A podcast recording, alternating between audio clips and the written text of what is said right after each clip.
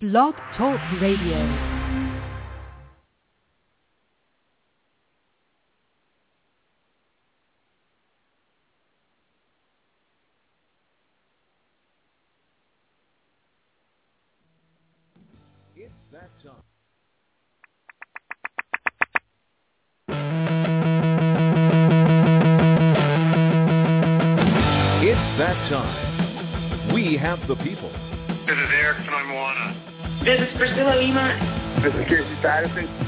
Stories in real time. We're a much better team now than we were then. I'm not looking at just this season. I'm looking at the next four years. You're listening to The Net Live with Barney You didn't win, so you must not have done a good job. and DJ Rouche. I have great thighs. It's The Net Live right now.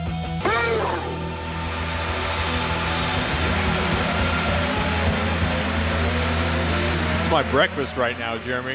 Is it delicious? Trying to finish up here with cream cheese and pumpkin bagel. You know, every time I hear that statement that I made, it sounds worse. Every every week it's like, ugh, ugh. That's not even what I teach my nine-year-olds, you know, on football field. Like, guys, I don't care if we win; it's just how we play. And then I got to listen to that every Monday. Is Brandon Rosenthal six one five? He is. Is he already calling into the show? Yeah, he's he's, on. Super eager. Oh no, he's on for for two episodes or two parts of the show today. This this is a show today. Big time. Man, we last week I was listening to the beginning of the show. We promoted it like it was just going to be no volleyball, screw around, play some music show. And then all of a sudden, John Speraw, like like the the light from above. All of a sudden, John Speraw comes down out of the heavens and saves our program. Fabulous job. Yeah, you should have listened last week because you could have heard John Speraw. You can go back and listen on iTunes right now. You can also stream it on demand off of Volleyball Magazine's website. Thanks to them for hosting that. You can stream it off of there anytime and listen to John Speraw in all his volleyball geniusness. What was the F O P A C fresh off the plane? and customs? we have a good show planned for you today. You mentioned that Brandon Rosenthal is already in the queue. That is because the 2013 Division One Women's Volleyball Championship bracket has been announced. It was announced yesterday. Eager anticipation from volleyball fans everywhere. Last I checked, the page on Volley Talk had gone 27 pages in just a couple of hours about who got in, who didn't get in, and we have the brackets here. Today we're going to have brackets two ways. It's kind of like scallops two Yeah, ways. Confused way. Oh, you gave me two brackets for. Now I got it. Yeah, it's Yep. brackets two ways. Yep. We will do it first of all on merit. We will call it on merit and who we think will make the final four and who we who we think will get to the championship match. Then we will do it based on mascots, and really that's the more fun That's- one. So Really, why I showed up today. so we're going to pick our brackets in, in a little while. We're going to pick them after College Volleyball Weekly. Okay. First, we're going to discuss who got in, who did not get in. We have Brandon Rosenthal calling in for that right now. We're going to go through the bracket. We're going to look at it. We're going to talk about it. We're going to get Deb in on the conversation with College Volleyball Weekly, along with Brandon again, to talk about first-round matchups, who we think might go on a run, and we're, then we're going to pick our brackets two ways. We'll pick legit first. We'll pick mascot second. So you've been warned now. Print your bracket out get it in front of you, and get a friend. You got to get a friend for this. If you're getting this via iTunes, get a friend. Go through the mascot one with your friend. You can pick the regular one on your own, but pick the mascot one with a friend because you need someone to debate whether Wolves can defeat uh, a Minuteman, if it's Minutemen or Minuteman or a Cardinal. Like Stanford, they have no chance. They're the Cardinal. They're going to get There's ma- one. mauled in the first round. Who who Mauled. can the Cardinal play first round? They play Hampton. Unless Hampton is like the Bullfrogs, I don't think the Cardinal has much of a chance of getting out of round one. Period. Um, can I, for the real challenge, can I not participate to like the regionals or the semifinals? No, you got to pick them anyway. I have no idea It's okay. the first round. Well, then pick the seeds. Just get, it's all top seeds for me. Pick your top seeds. That's fine. I think on the national show, somebody told me that I haven't watched it. I have it recorded. Uh, somebody told me that Maria Taylor picked basically th- picked the top four seeds to go to the final four. Come on, really? Playing it safe. No upsets? Playing it safe. Maria, I like you. Come on, pick something. Yeah, have a little courage. Throw something out there. Like the line from the Wizard of Oz. Sorry. Rosenthal's texting me Hampton. I know they play Hampton, but I don't know what their mascot is. I got to look it up. All right, so here's what we have for you on the program today. Uh, we have that bracket challenge two ways. That'll be a lot of fun. We'll have the college football weekly. We'll have an LA Auto Show report for those that want to be in on that. Nice. I was there this weekend. Uh, we do have Liz Kritza of Colorado, head Yeah. coach at uh, Colorado, coming on. They are back in the tournament. I got to check back and see when the last time was Colorado made it in. Uh, I'm betting it was quite a few years ago, but it certainly hasn't been since they joined the Pac-12 three years ago. This is their third year in the Pac-12. They are in the tournament, so we thought we would talk to Liz Kritza of the Buffs. Congratulations to the Hampton Lady Pirates. Lady Pirates. Lady Pirates. Huh. Pirates and a Cardinal. There are several of the Pirates. I assume they have swords, some sort of scimitar or Pirate- something. Pirates win that one. Yeah, But even, we'll get even though they have one eye. I mean, the Cardinal might be able to operate out in the periphery. You know what I like about Hampton's website? It's underneath Hampton University. It says the in darker, bolder letters. Yes. Standard of excellence. Though the. The. standard- Oh, Yeah, like the it. Ohio State University? Yes, I love it. Because there might be another? Yep, Because there, there is no other standard of excellence other than the one displayed at Hampton. for sure. Good, and congratulations to them. Are pirate? Do pirates exude excellence? Let's think. I mean, Uh, if you're a good pirate. Okay. I suppose you could be a good pirate, Yeah. but And what kind of pirate is are a we talking? pirate excellent? We're talking Johnny Depp. we talking Captain Ron or Captain uh, Pete. What was the movie with uh, Tom Hanks about the Somali pirates? The Somali pirate. Oh, Captain Phillips. Captain Phillips, not Captain Ron. Captain Ron. Wasn't it? Uh, I have a lot of movie references in my head right now. Sorry. All right. Brandon Rosenthal, since 2006, last time that Colorado was in the tournament. That's a good long drought right there. A good long drought. I think Eric Sullivan was probably still there with uh, IM Pay. IM Pay? Sure. PE Pay? PEU? No, Mhm. PEU is Yeah. somebody else. Mm-hmm. Is it PEU? I can't remember. Let's bring Rosenthal in and talk about this bracket. It's going to be a good show. Oh, he's gone. Literally, I go, I click on the thing, and he's gone. Rosenthal, get back in here. Jeez. Lame. Give you your auto show report real quick. I was He obviously, the was, auto he show. obviously heard, oh, we're going right to him, and he hung up the phone. Yeah, I don't understand why he does that. He'll be back. Tell us about the auto show. The auto show was it was fun. My wife had not been to the auto show Ever. with us. Uh, when she was a kid, maybe years and years ago, but Mhm. not in the last twenty, thirty years. Yeah.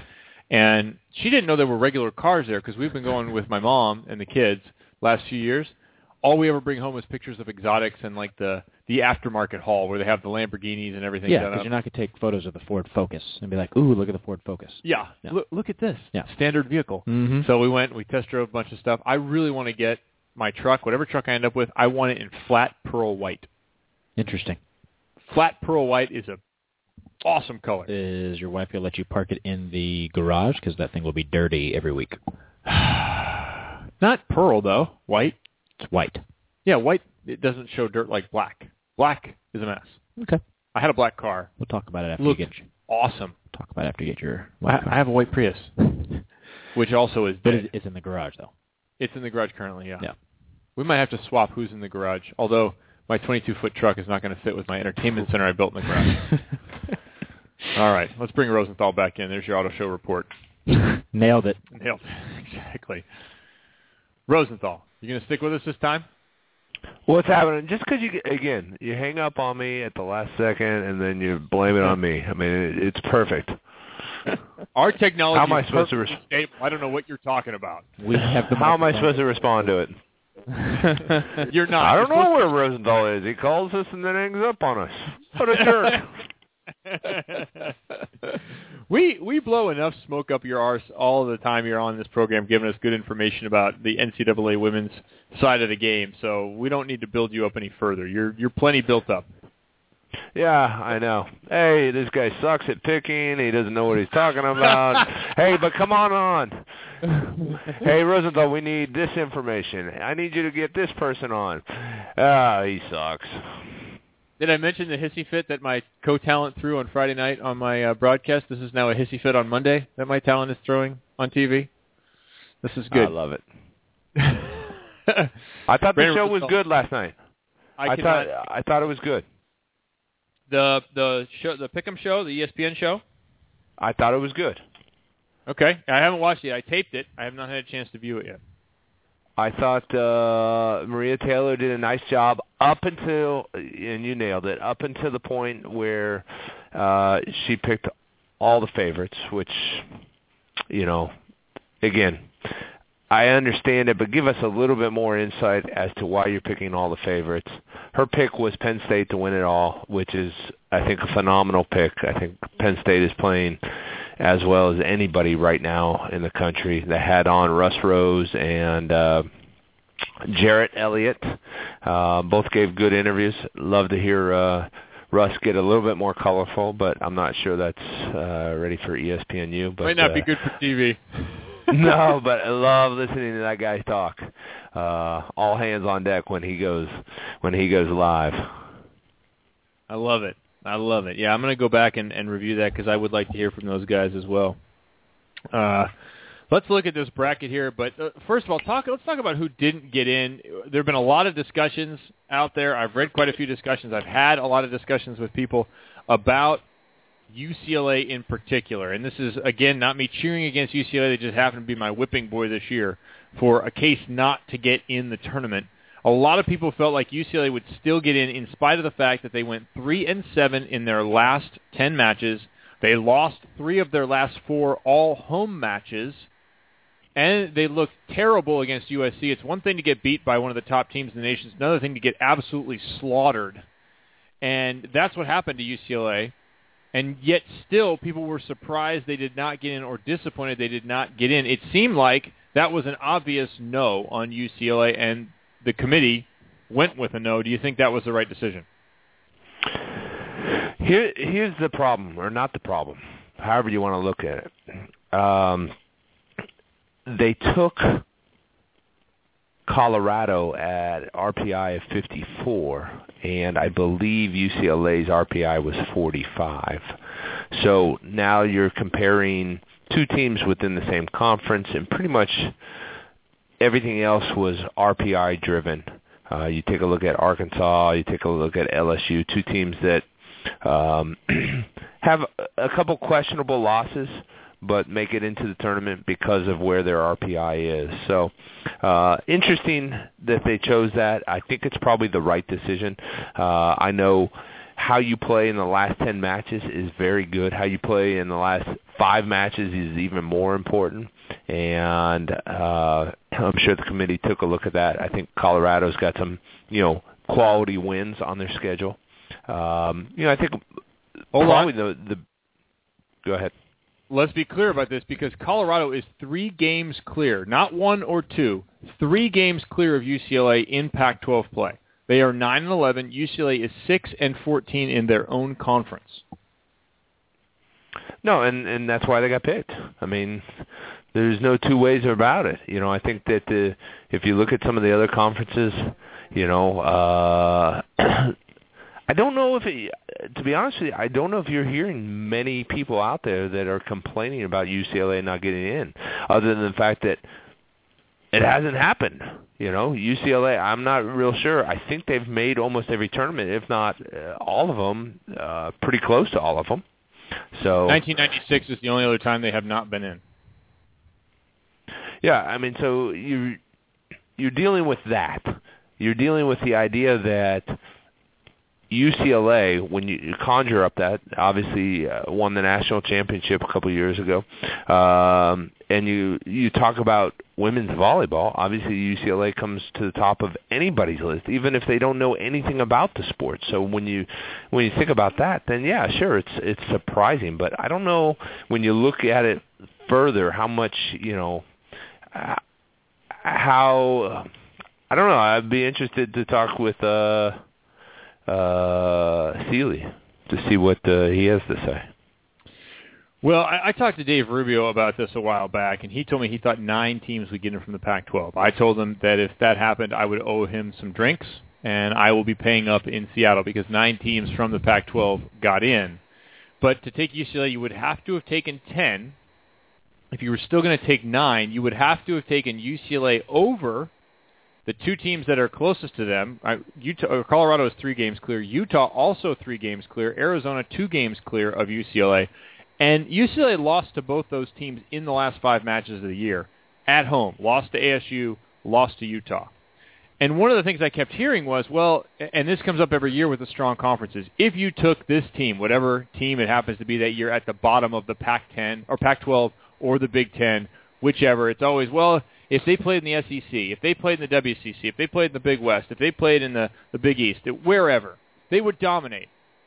My problem with that argument is that you as a recruiter, you as a school and a program have the benefit of selling that conference, selling the probably better athletic facilities you have because you are in that conference. You have all those advantages. So you, they, these teams want to reap those advantages, yet never pay the price on the back end of you have all these advantages, yet you were unable to perform against the talent in your conference. So at some point around 8, 9, or 10, I start to say these teams aren't worthy. You've got to bring somebody else in from another conference. I don't care if this team would dominate in some other conference. They don't recruit in that conference. So you have to pay the price for the, the benefit of your conference. Does that argument hold any weight? No. No.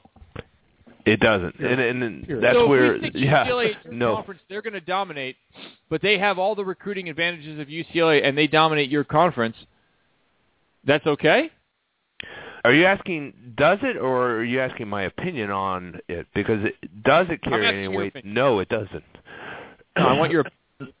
Okay, the system as it's in place right now is strongly uh, RPI driven, whether you want to call it that or not. You know, unfortunately, it's the only ranking system we have now. The RPI was established, I believe, for basketball back in the days, and basketball and volleyball are two different sports, and wins and losses are different in those sports. So they're taking a model uh, and using it for different sports, and it doesn't necessarily match up. So it, it, it's hard, you know.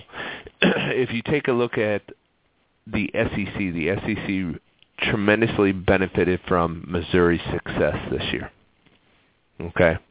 And what had happened is you've you've got teams that are sub 500 in the SEC, which had a great year RPI wise, but you're you're asking the same things. I think personally, I think it would benefit the NCAA and the sport of volleyball to take other teams, you know, and I think that you've got to have you know, I go back to it. You've got to have a 500 record in your own conference. That would be my stipulation. I don't care how good your conference is or whatnot. If you're sub 500, you're not eligible. That would make take it out. The last team that was eligible from the Pac-12. That would be six teams from the Pac-12 this year.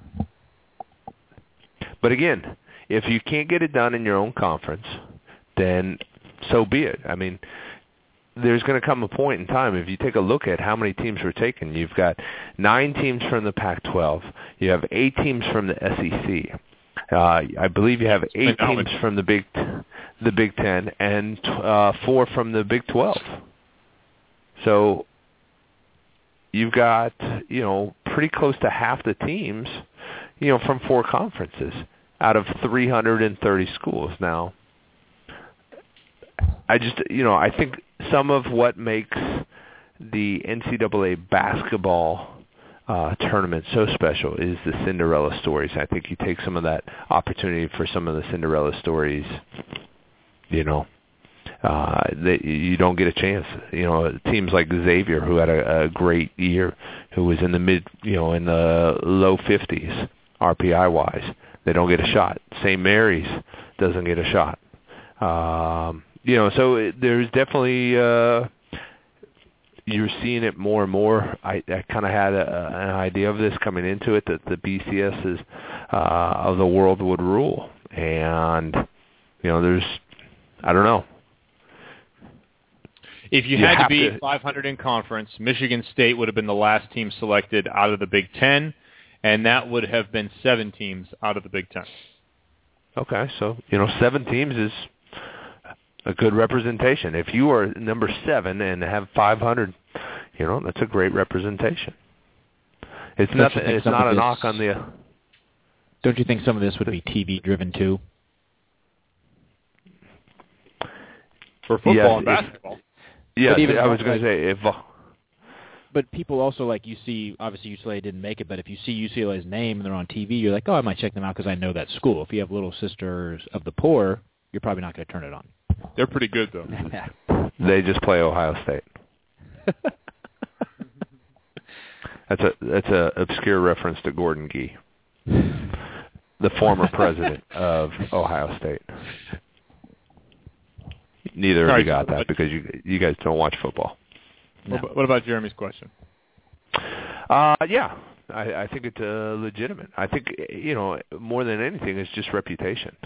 You know, are you going to take a, a UCLA or are you going to take Xavier? I mean, uh, obviously UCLA is a much sexier name than Xavier, and that's no disrespect to the Musketeers. Uh, but you know, when it comes to college athletics, I mean, you've got the best in you know college athletics, UCLA. No other you know no other school has won more championships than UCLA. So tough call. I think that uh, the committee did a uh, I would say a pretty good job though this year. I I, I don't have too many arguments. You know, I would All like right. to see more teams. You know, but we've already gone over that. Okay, so let's let's get off the committee and their selections because yeah, very very little discussion of the actual selections. Only a couple of teams left out. I think fewer than in years past when it comes to discussion. There are some interesting notes when it comes to selections. You mentioned the eight from the SEC, nine from the Pac-12, a record. Only two from the WCC this year after six last year. That's quite a swing. It is, and like I said, St. Mary's is kind of the outside looking in. You know, that's a tough one. Obviously, Pepperdine had a down year this year.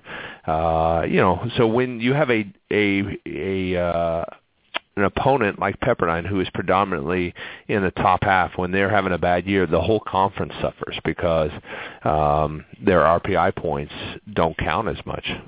So again, it becomes a math problem more than anything. Yeah, and it was interesting. I heard when I went to the USC UCLA match, we were talking with some of the coaches about the RPI and the fact you could actually lose a match and move up in the RPI.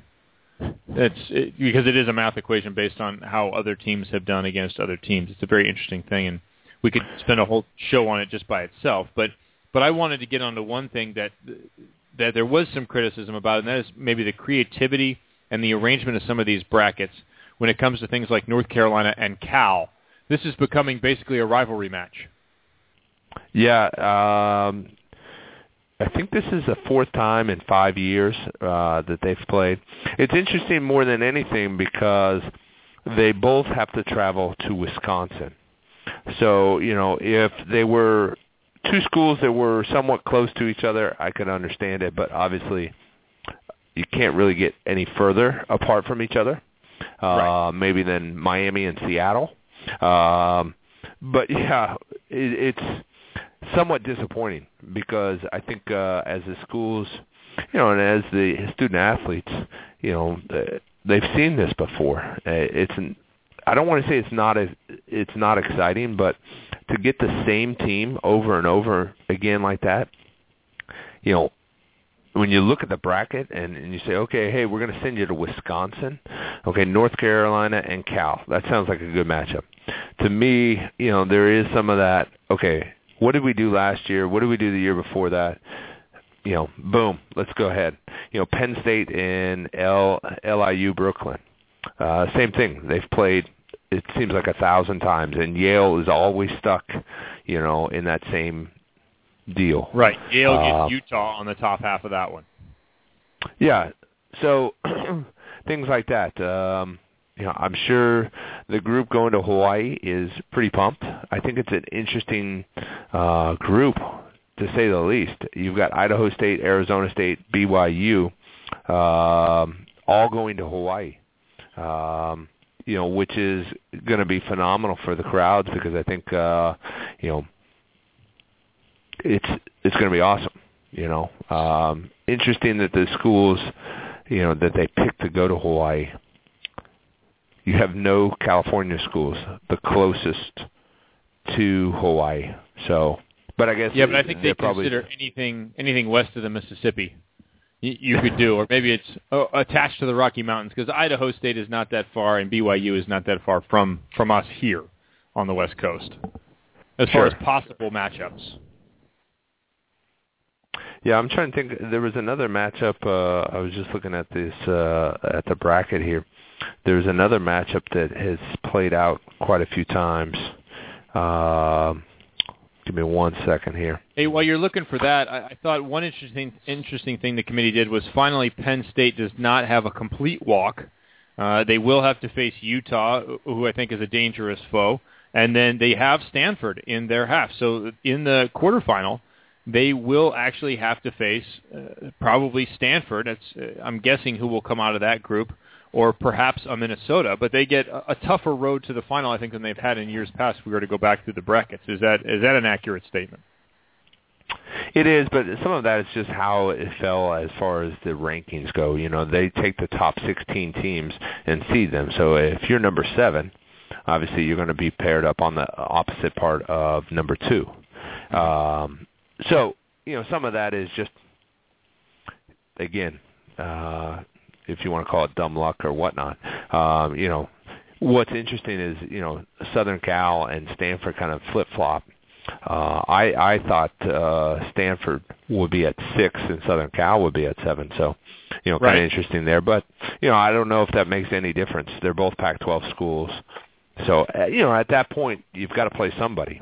And when they rank, you know, when they give the top 16 seeds, you know, the pairings like that, um, you know, it's pretty easy to kind of look at and you know figure out.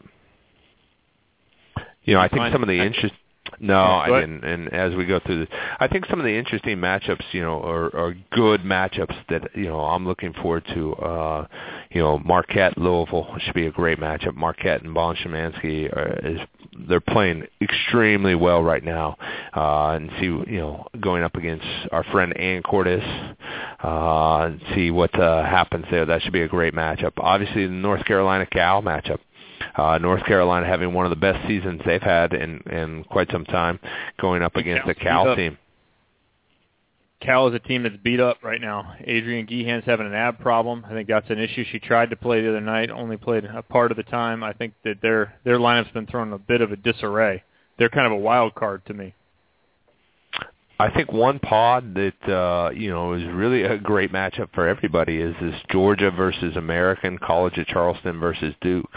Um, you know, College of Charleston, who takes on Duke, has Darcy Dorton, who transferred from uh, Penn State, and uh, you know, any one of those four could win that and and find themselves in the Sweet 16, uh, which is awesome. You know, I think that, that that's a, a fun thing uh, for the tournament. I think San Diego uh, going up potentially against Nebraska would be a fun matchup. Somebody asked me last night, do I think that San Diego can compete against Nebraska? And I said, absolutely. Um, you know, I I think that that's now the tough part is uh, I believe that would be in Nebraska itself, so that uh, that might make things a little tougher. You know, but the potential, you know, the potential to have Texas and Nebraska in Lincoln, you know, to go to the Final Four is is awesome. You know, so I, I think all in all, the the committee did a nice job.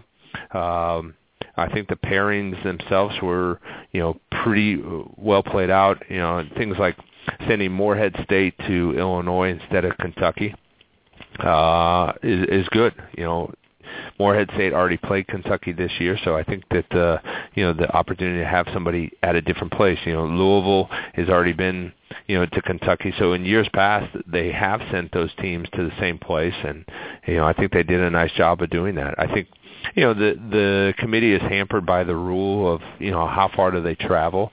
Um, you know I think that there's a a good amount of travel this year, so uh, all in all, I'm pretty excited about it. There's you know some things going on and uh you know the, some of the you know right out of the gate the Kansas Wichita State. I mean Kansas has had a great year and to get Wichita State is going to be tough. You know uh Wichita State beat Kansas at Kansas last year to go to the Sweet 16 so that'll be a little bit of a rematch. Um you know obviously Hawaii and BYU are the potential of uh you know that's that's going to be fun too. Uh you know both have good great crowds. So if both of them can get past their first round opponents um you know that that would be a great matchup Uh, Colorado State and Cal State Northridge both having tremendous years. Colorado State just losing their first match uh, just the other day of the season. Um, should be fun. And then you know on the other side, I think this is probably one of the toughest ones. Missouri getting the four seed and getting Purdue in their same bracket. Uh, you know they're going to be tested right away. Missouri. Uh, and and if there's people out there that still question how good Missouri is, I think Purdue is a formidable opponent in in size wise. I think there's two differing styles there. Missouri running a little bit faster pacing, spreading the floor uh, against a very physical Purdue team. Uh, so you're picking Purdue get by Central Arkansas. I didn't even hear Central Arkansas getting the argument there. I didn't, uh, and and Central Arkansas, we have played them in the past. They're a scrappy bunch. Um, I think that uh, Purdue will get by them, and then IUPUI, the Jaguars, and and Steve Payne, who is making his first trip uh, to the tournament. Um, I think again another great year by them, but uh, I think Missouri uh, is going to take that one. All right. Well, I, I tell you what, we'll get more predictions and stuff from you later. We need to take a, a, a quick break from the college volleyball bracket to talk to one of the coaches. So we're going to do that, and uh, we'll get you back for College Volleyball Weekly. Sounds good. Talk to you guys later. Cool. Thanks, Brandon. Bye. The Net Live here on a Monday. We are having a good time hanging out. Jeremy's surviving the cats, although just barely right now. He's uh, he's struggling with allergies. We got these two new fur balls running around the house. It's Sorry. cra- it's crazy. Like I usually, it doesn't really affect me this much, but your cast must must lay on this desk and this chair the entire time I'm not here. Yeah, that desk is not uh, anywhere near. The Uh, chair, perhaps. I blame you. All right, it's my fault. We'll be right back. We're going to have Liz Kritza of Colorado join us here on the show. First time back in the tournament since '06. The best college volleyball in the country is coming to Seattle, and you'll want to be there up close to take in all the action. It is definitely on.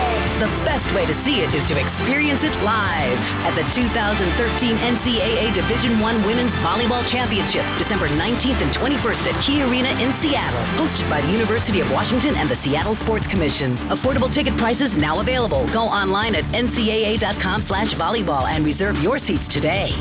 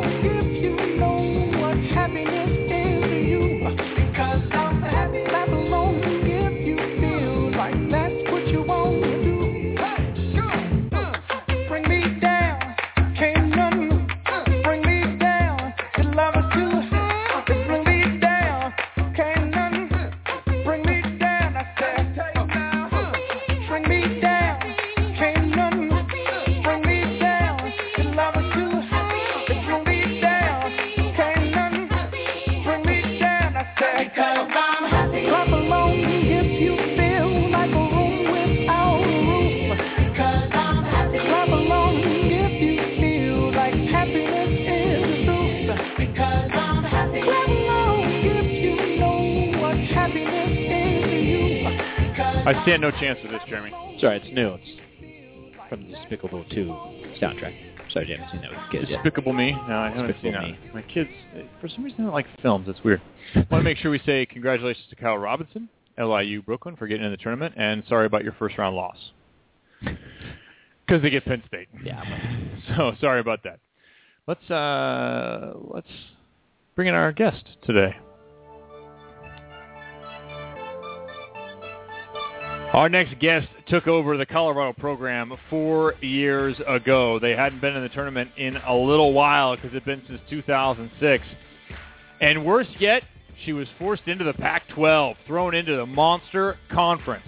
Finally, this year, her Colorado Buffaloes began to deliver huge wins at home. I remember the one with over Washington that kind of started it all. They've been duking it out in one of the top conferences all year long. She started out at Tulane before moving on to Colorado, and they are headed to the tournament for the first time, and they will face off with Iowa State. Uh-oh, Cyclones. Cyclones and Buffaloes. That's going to be an interesting Mascot challenge. matchup. Mascot challenge. Please welcome to the Net Live, Liz Kritza. Liz. Hi guys, how are you? Hey, we're good. Thanks for joining us. And uh, boy, it had to be an interesting Sunday for you guys. What did you do as a team? Did you guys get together, or did you watch separately? What was the plan for the selection show? Uh, we got together actually at this great place. It's called Fate uh, Brewery and Grill. Uh, kind of the guys that sponsor our pregame meal. They wanted to do something for us, but since we were uh, having dinner on pins and needles, we decided to keep it pretty small. So our video guys came over, captured it, um, and I'm glad that we did. So regardless of how it went, our team decided to watch it together because I mean it is, I think, like you mentioned, something pretty pretty important for us because we hadn't been that you know that hadn't been in the tournament for some time now. So we had some fun celebrating for a few minutes and then know, had to get right back to work because our draw is pretty tough. Yeah, it's funny. You get that celebratory moment, then you you look up and realize, uh oh, I have a lot to do. How does your how does your preparation change for the tournament uh, different than a normal season match? Uh, you know, the biggest thing I think is just the difference in time. You know, as most of my staff was here working late last night getting video exchanged, and you know, it's funny. Our director of ops, I looked over at her during dinner, and uh, there was this obviously great excitement, and then I think it just hit her like, oh my God, I have so much to do in the next 12 hours to get ready because we're gonna uh, head out hopefully as early as Wednesday and get situated up in Minnesota and you know, we just have to turn our, our scouting over very quickly and get our team prepared. So, you know, within our own league, we were playing sometimes on a Wednesday, Saturday, or a Thursday, Sunday, and you have a little more prep time in between. But right now, it's more like pre-conference where you got to go back and prepare for a handful of teams um, and then refine those as you're getting through that first round. Yeah, and I wonder with the difference between pre-conference and conference, you guys kind of get in that rhythm not only with the amount of days that are available, but the type of preparation that goes on and what you know about your opponents. It seems like a totally different challenge to have to step back into that non-conference schedule and really try and figure your opponent out quickly. What can you guys as a staff do to impart that information to your kids about a team that you really haven't thought about at all during the year? Yeah, you know, um, the, the thing that we have to make sure we do, because we're still fairly young, is make sure that we uh, we get them to understand we have to take care of things on our side of the net, regardless of who we're playing. Um, and then as the scouts being refined, you know, good thing for me, I've got um, some really strong assistant coaches. Um, you know, JT Wenger takes the lead in our scouting, and, and he's locked in his office right now with papers all around him, and um, making sure that he's getting all of our shot charts and our rotations ready, and um, that's kind of been his his forte. And he's got um, a former player of his who's also a Bruin uh, that kind of knows the system and knows what it takes to go deep into a tournament. And Ryle Jade's been helping him as well. So I'm confident that our staff will have the right information ready to go to our players, and we start as, as quickly as 1 o'clock this afternoon our time. Yeah, we don't want to leave out Kevin Campbell, the only female Kevin I've ever met in the world, your other assistant coach. she loves that. It's Kevin Maureen, by the way. she she oh. will appreciate me calling her Kevin Maureen. She uh absolutely she's had significant tournament experience when she was on Russ's bench there at Penn State and I think that uh you know she's the most experienced of the bunch so she'll be ready to go as well. Wait, now Kevin Maureen it says Kevin Campbell here. What's uh what's the story there? Kevin Maureen Campbell. They Maureen go, it's, Campbell, pardon me. Yes. Because I'm quite sure many a times uh people just see the Kevin and assume that it's a male name and not a female. Oh, absolutely, absolutely. No, it's it's funny to have finally have uh, another Kevin. Uh, but your team this year, Liz, tell me a little bit about this team because you guys, I don't know if people really remember outside the Pac-12, folks that have watched the Pac-12 may have uh, remembered the story of the flooding that went on in the early part of this year and how that affected your team.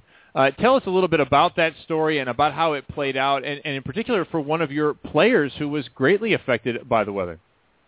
Sure, it was pretty intense. Um, we were scheduled to play uh, a tournament at Baylor, and literally as we were meeting at our event center to leave, uh, floodwaters were, you know, kind of inundating campus and getting into the building. Our, our locker room was um, having, you know, water coming in through the ceiling, and it was one of these strange, strange moments where it's like, let's get the heck out of here and get these kids on the road and safe. Um, but what we were doing is we were leaving our own community, our campus, you know, our surrounding uh, area. You know, Boulder's a beautiful place to live and to go to school. But what was happening was that Creek was just completely out of control. Um, and one of our players, Nikki Lindau, who's a senior for us, she actually lives in a rural area just about 20 minutes east of town, uh, and Boulder Creek runs through their property. Uh, and it was a very, really scary time for her family because, you know, they are uh, they board horses and they farm hay and alfalfa, and their whole um, uh, family home and and livelihood all of a sudden was in jeopardy uh, because the flooding was so intense. It was so quick. Uh, we were actually at the airport ready to leave, and uh, my assistants brought her up to me, and she was, you know, pretty emotional, and uh, she was worried about her family and not being able to help. Uh, her mom was there at the the ranch by herself, and so we got Nikki out of the airport back home, and she pretty much spent two days straight helping her family barricade all of their property to make sure that they mitigated as much damage as possible, and they had this like heroic rescue of all of their their horses and animals, and it was just amazing because after uh, the bulk of the, the danger had passed for them, I'm on the phone with her, obviously trying to to keep up and get updates, and then she asked, "Coach, can you get me uh, can you get me on the next flight so I can come back to the team?" And to me, that's pretty cool. You know, I yeah. As a head coach, my first year uh, when I was at Tulane in New Orleans was when Hurricane Katrina hit, and I've seen some pretty pretty cool things and some pretty special kids, but you know, I had to I had to share that story with a couple people through Facebook, and it kind of got picked up um, on social media, and the and the local media around here picked it up because literally she came out and jumped on a flight, got there maybe an hour before pregame, and came back uh, to join the team. And you know, we had a pretty pretty strong team performance, and I, I would be hard pressed to say that wouldn't have happened without that little extra inspiration from a kid like that. So uh, it, it was very tough, but turned into something really great for our team this year. Yeah, and you mentioned the fact that you were coaching at Tulane when Hurricane Katrina came through. You then moved your team over to Houston, where then Hurricane Rita came through, and now you're in Boulder. You figure, hey, I'm in the mountains. It's no problem. No more water issues at all. And here comes the flood. I wonder. I mean, there's the female Kevin. Is your middle name Noah by any chance? very funny, very funny. Hey, I can't tell you how many times people have asked, like, Liz, is it just you? What is it Yeah. with me and catastrophic weather? Um, but it's kind of funny. When we came back from that Baylor tournament, we had kids that were displaced from their apartments for a little bit. Um, we had a group of four that lived in a house that uh, all of their neighbors had about five feet of water and were gutting their basements and whatnot. And so we went over, um, and my staff kind of helped them clean things up and get everything situated. And they were funny. They stopped in the middle of everything and looked at me and said, Coach, how do you know how to do this? I said, you don't even want to know. like, this is not the first time I've had to gut houses with my players. So I guess that's good experience. Liz, you had better check Nollins for a uh, voodoo doll of you somewhere that somebody is drowning in a tub. Because uh, I know, right? I have to go back to to my stomping ground there and see who's got it out for me. But know, what I do think is that um, I'm pretty resilient, pretty tough, and I think it's permeating to my kids. And I like I like what I see with them. They're they're pretty much able to take anything that life's thrown at them. So shouldn't be any different on the volleyball. court. You're listening to Net Live. We're talking to head coach of the University of Colorado, Liz Kritza, whose team is back in the tournament since the first time since 2006, and the first time as a member of the Pac-12. And, I- and I want to take you back to that, Liz, and joining the Pac-12. This is your third season. Both you guys and Utah and Beth Launiere come in. You're both in the tournament this year. What is the biggest difference between your program today and your program three years ago? Oh wow! How much time do we have on the show? No, it's, uh, it's, uh, it's a lot different for us. I mean, when I got here, obviously we were in the Big 12 at the time, and we're just we were trying to shore up the recruiting, particularly trying to keep some of the in-state kids home. and just really trying to li- raise the level of talent. I mean, every every coach is everyone that's competing is trying to get the best recruits they possibly can um, to build a program, and that's what the focus of this program had to be for the first few years. Because in the leagues we were playing in, you know, you can't you can't just get a group of, of good kids and hope that that's enough talent-wise um, as far as physical ability. Uh, so we really had to make a concerted effort to go out and get some high-level high-level recruits and to get into some pretty heavy recruiting battles. And we finally were able to do that and started getting a couple classes in. And then um, once you get those kids in, then you just you kind of have to lock them in a gym and make sure that your training is as efficiently and as properly as you can and then make sure that you're prepared well. Um, because you know not only are we having to have the best the top level of recruits we're coaching against um, the best coaches in the country I believe. I mean you know there is no night off. People don't necessarily you know make mistakes. They know what's going on all the time and everyone is as well prepared if not uh, if not more prepared because there's a little more experience in this league. So you know Beth and I kind of kindred spirits in this coming in at the same time and really trying to build our programs um, pretty quickly. Uh, and it was funny after the show last night. We were in touch with each other and kind of a a fun moment as colleagues and just wished each other luck because uh, three years ago I had a much different team. You know, I've had to continue to recruit uh, higher and higher level players. I've had to upgrade my staff. Uh, and it's just part of being in a competitive conference and trying to build a nationally competitive program and one that can sustain. So um, I like much better where we are now than we were three years ago. What's been the campus reaction? I know you've only been there just a little while since the show yesterday, but uh, who's come up and talked to you? Who from the athletic department, and, and how's the support been uh, on this selection? You know, it's funny. Our uh, our football team had their banquet at the exact same time that the selection show was happening. So I was keeping in touch with um, our SWA and our sports supervisor Ceal Barry and our athletic director Rick George via text, and we're like, we want to know ASAP because they obviously couldn't be watching the show. But um, immediately after, we have you know our faculty athletics rep and you know our contacts throughout campus. Everybody is aware. Everybody's excited. and Everyone's you know pretty supportive here. So um, I think that they're happy because they're very close to our program. They've seen the struggles. They've seen, um, you know, those lean years where we haven't been able to put forth as many wins as we'd like. Um, they've also been very helpful and instrumental in meeting with all the, you know, probably dozens of recruits. Um, they're happy to see kind of the fruits of our labor come to fruition here and and be able to get the program back into a spot where I, I think it belongs. It's part of the reason why I came here is I wanted to get the program back, you know, to being – a tournament team, and then from there, then you have to kind of buckle down, work a little bit harder, and keep building. Yeah, what does this mean to you personally as a coach? It means that all those nights I spend in my office are worth it, to be honest. um, it's been interesting because when I first got here, I didn't quite get it uh, that maybe that was going to be my thing, uh, rebuilding programs.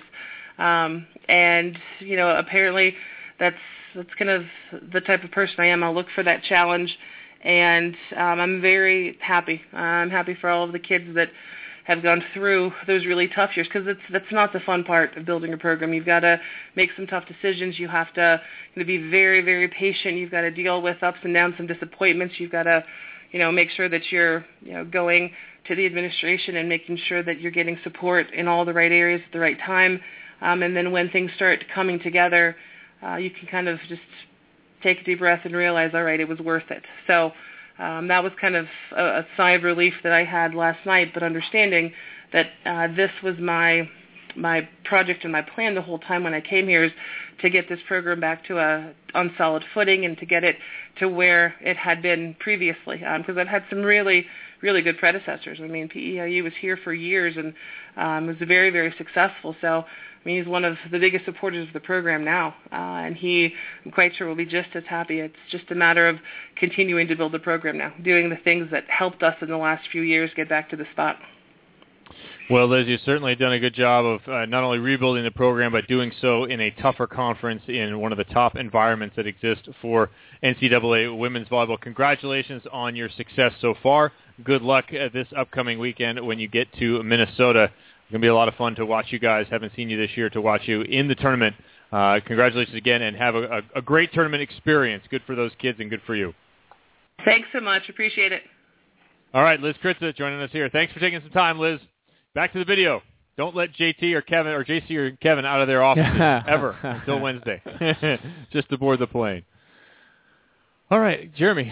Uh, it's pretty cool to hear hear what that means to Liz. Oh yeah. To to do it to to bring a program back and to do it inside the Pac-12 is huge. A a little bit different. She mentioned Beth Launiere. A little bit different than Beth Launiere, who had been who has been at the helm of her school for 24 years. Yeah.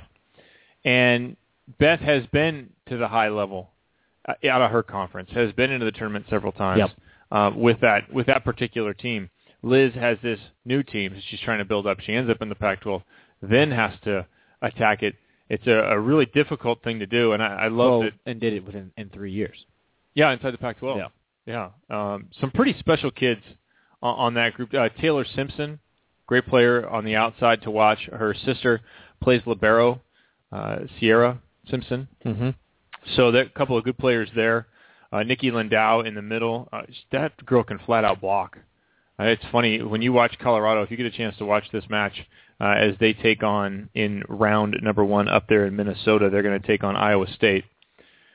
Nikki Lindau is a player that can get into a zone blocking that I think very few players can, and, and David Lee is the top example I think of a player like that who can get in a blocking zone where Yeah. all of a sudden David is seeing the game in a way that nobody else. He's seen the matrix and he can put his hands over. And Nikki Lindau, I've seen her a couple times this year, all of a sudden just making moves and stuffing ball after ball. Nice.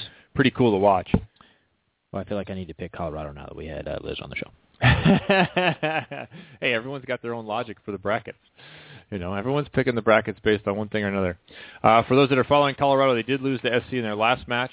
They played them to a deuce set in the first, and then went 14 and 21. They did go down 3-0, but they had a 3-2 victory over Utah in Boulder before that, and a victory over Oregon State before that. In between, they had a loss to Oregon. So if uh, history is any guide here, they've gone win, loss, win, loss. So win is on the docket for Colorado. We'll have to see.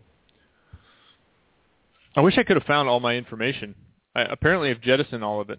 As soon as Did, you're done, did you my just- last match Wednesday, and I must burn have, it. I must have burned my entire portfolio. it's gone. It's here somewhere. I'm done. I'm done with Pac-12 volleyball Just for the year. right out of your mind, right into the trash. Don't care anymore. Yeah, I don't know if it ended up my in-laws or where that thing went. Man, Your boys are using it for some art project. probably, Mm-hmm. probably.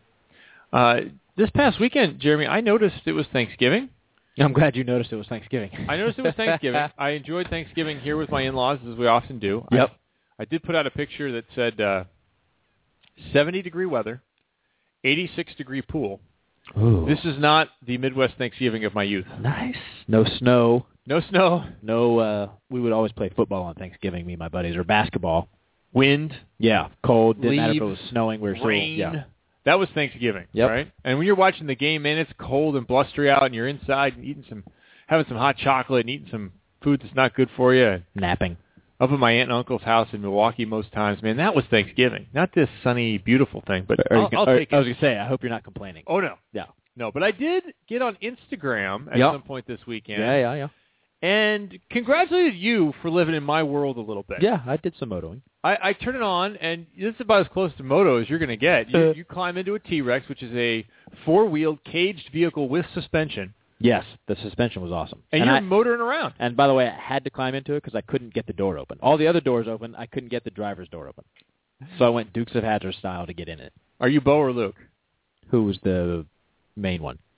They're both the main. Who was the darker haired one? Luke? Then I was Luke. Yeah, Bo. Bo Bo's the blonde hair, I believe. Yeah, yeah, yeah. Can't think of their real names. Arian, my wife, would know their real names. She was way into Bo and Luke Duke. I Of course, haven't- I was into Daisy. I had an autograph of like one of their cousins framed. You know, the cousins that would come on the show and the real guys were like on vacation or something from filming. Oh yeah, Yeah. So I had an autograph of one of the cousins. Lost sheep to shepherd. exactly. All right, I'll, Um, I'll need to find some sound for that while we're here Yes. on the show. But yeah, I, I did some. You know, uh, I was at my sister-in-law's grandparents' ranch Okay. up uh, a few hours north. Her grandparents owned the largest avocado farm in North America. So this would be a rather large piece of property. It was- a, a yes. huge parcel. We'll put it to you like this: when we got in uh, the T-Rex, as you call it, and motoed around the mountain, we got to the top of the mountain. I couldn't hear anything. And by hear anything, I mean like there was I couldn't hear any cars. I didn't see any roads. Like nothing, none of that. I didn't hear. I didn't see a house. I didn't see another human being other than the three people that were with me at the time. How about bears? I didn't see any bears. My brother a few days before did see a bear. We saw some deer. Um, there are turkeys. It, uh, it was highly entertaining. I didn't go off any any any sick jumps. That's what I want. I saw your little photo, and I said, Jeremy, now you got to go huck some jumps. Yeah, there was definitely no jumps. Um, I did try to get up. There was a really steep hill we tried to get up, and it didn't work. Okay. I uh, we tried to go up once with everybody in it, didn't work. Kicked everybody out except for me. Tried to go up again, didn't work. And uh, but it was a lot of fun. I had a good video of you trying to make it up the hill. That was Yeah, it was fun. that was entertaining. Yep. This is this is how I picture your Thanksgiving. Oh, you just you're sitting around the giant avocado house where they must have avocado memorabilia all over the place. There should be a giant avocado. Just a giant avocado fireplace. bronze statue as you drive up the driveway. But this is this is how I. uh Hold on, we, we're not playing commercials on here. Come on, Kevin. Come Work on, your game. I can skip the ad in one second. Okay, here we go. Is there cursing in this? Oh no, there is no cursing in this. Love it. Waylon Jennings. Come on, Jeremy, why don't you come up the hill? Yeah. Put your pedal, press the pedal to the ground, boy. I put a big old dip in my mouth too, just because. Jeremy, the accelerator's on the right. Come on. Someday the mountain might get a muzzle long. I'm definitely seeing you slide across the hood of a car. Faux hawk. Oh, I, oh, it would be awesome. Except for uh, Sean Mint, nice. The uh, racist General Lee. Sean Manzi was making fun of me because uh, he saw the photo of me climbing into the T-Rex, Yeah. And he was making fun of my height because I had to swing my leg up pretty high to get in that thing. Almost pulled a hammy. probably probably shouldn't have been wearing skinny jeans to get in. I would have stepped down into said vehicle. Yeah. There you go. Boy, oh boy. The Dukes of Hazzard. That you know, dude. I remember when I was younger, I drew on cardboard and made out of cardboard the entire town of Hazzard. Nice. Yeah. Oh, I watch that show all the time. Oh, it's a great, great show. Um, but my Thanksgiving, that was the day after Thanksgiving. My actual Thanksgiving was at home. Uh, we had a few friends over, and then uh, I had a gig uh, Thanksgiving evening. Oh, nice. Yeah. Yeah, when I was at the car show, I wondered they had a DJ in the back of a car, but I think I'm there sure was a Clipper DJs all over the game going on on Sunday. You were probably Oh yeah, that. yeah, yeah, yeah. There was um, Clippers playing the Pacers, as I recall. Yes, yesterday. and we should have won that game, but we did not. It's not a good refrain. Chris Paul back? Yep. JJ Redick out six to eight weeks. Oh, what happened? Uh, something in his non-shooting hand. Dude, that hurts you guys. He's a good shooter. Yeah, Hmm. especially now that they're on the road for. Uh, they have like 11 games in like 14 days or something weird like that. One of my favorite Sports Center commercials right now is the one about the uh, top 10 club. Have you seen this one? The top 10 club with uh, who's your athletic center number 6? DeAndre Jordan. DeAndre Jordan. Yeah. He's in it, and he's like, "Yeah, uh, Jordan. Yeah, I was on last night." And then you hear like boom, boom, boom, boom, boom, and the whole voiceover is, "Yeah, the, the top ten club is pretty exclusive. Unless you get on the top ten list, you can't get in, and we'll just never know what it's like." And he goes in, and it's like some some big band guy with a big drum. That's the thumping. Nice. And they're all standing around with like red solo cups and a punch bowl. That's the whole thing that's in there. And there's a mascot, of course, and there's there's the kid who had like a hundred points or whatever, Yeah. some half court shot. Yeah. He's talking to him, and he's like, he's like, yeah, man, I hit the shot or whatever, and this and that, and then they kind of cut back to it, and uh, the little kid standing next to DeAndre Jordan, just standing there with the cups, That's funny. like you stand around the edge of a party. yeah. And the kid goes, "Welcome to the club," and he goes, "Thank you." Because he's just- not sure. He's like, well, there's nothing cool about this at all. It's He's perfect in it because Yeah. there's just the right amount of uncertainty, Yeah. but conviction Yeah. in what he says. Thank, thank you. Thank you. it's awesome. just that moment makes it like not often that in those commercials the the athlete, The athlete makes it. non-actor, Yeah. hits the tone perfectly. Nailed DeAndre it. Jordan just crushes it in that thing with that little line. To me, just slays me every time. That's funny. Not quite as much as the Jack in the Box Munchie Meals, where the little Jack fuzzy character says, uh, he's sitting on the couch playing video games with some stoner dude, and he goes, "Hey, you know what sounds really good right now?" And the guy goes, "What? A massage from your sister?" what? What? I mean a Jack's Munchie Meal. Apparently, you watch too much TV. I haven't seen that commercial. Oh, that commercial is fantastic. We're gonna we're gonna play that one later. of course. All right, let's up on your phone. Let's take a quick break. We've got uh, 11 o'clock. We're going to go a few more minutes here before we get to College Volleyball Weekly.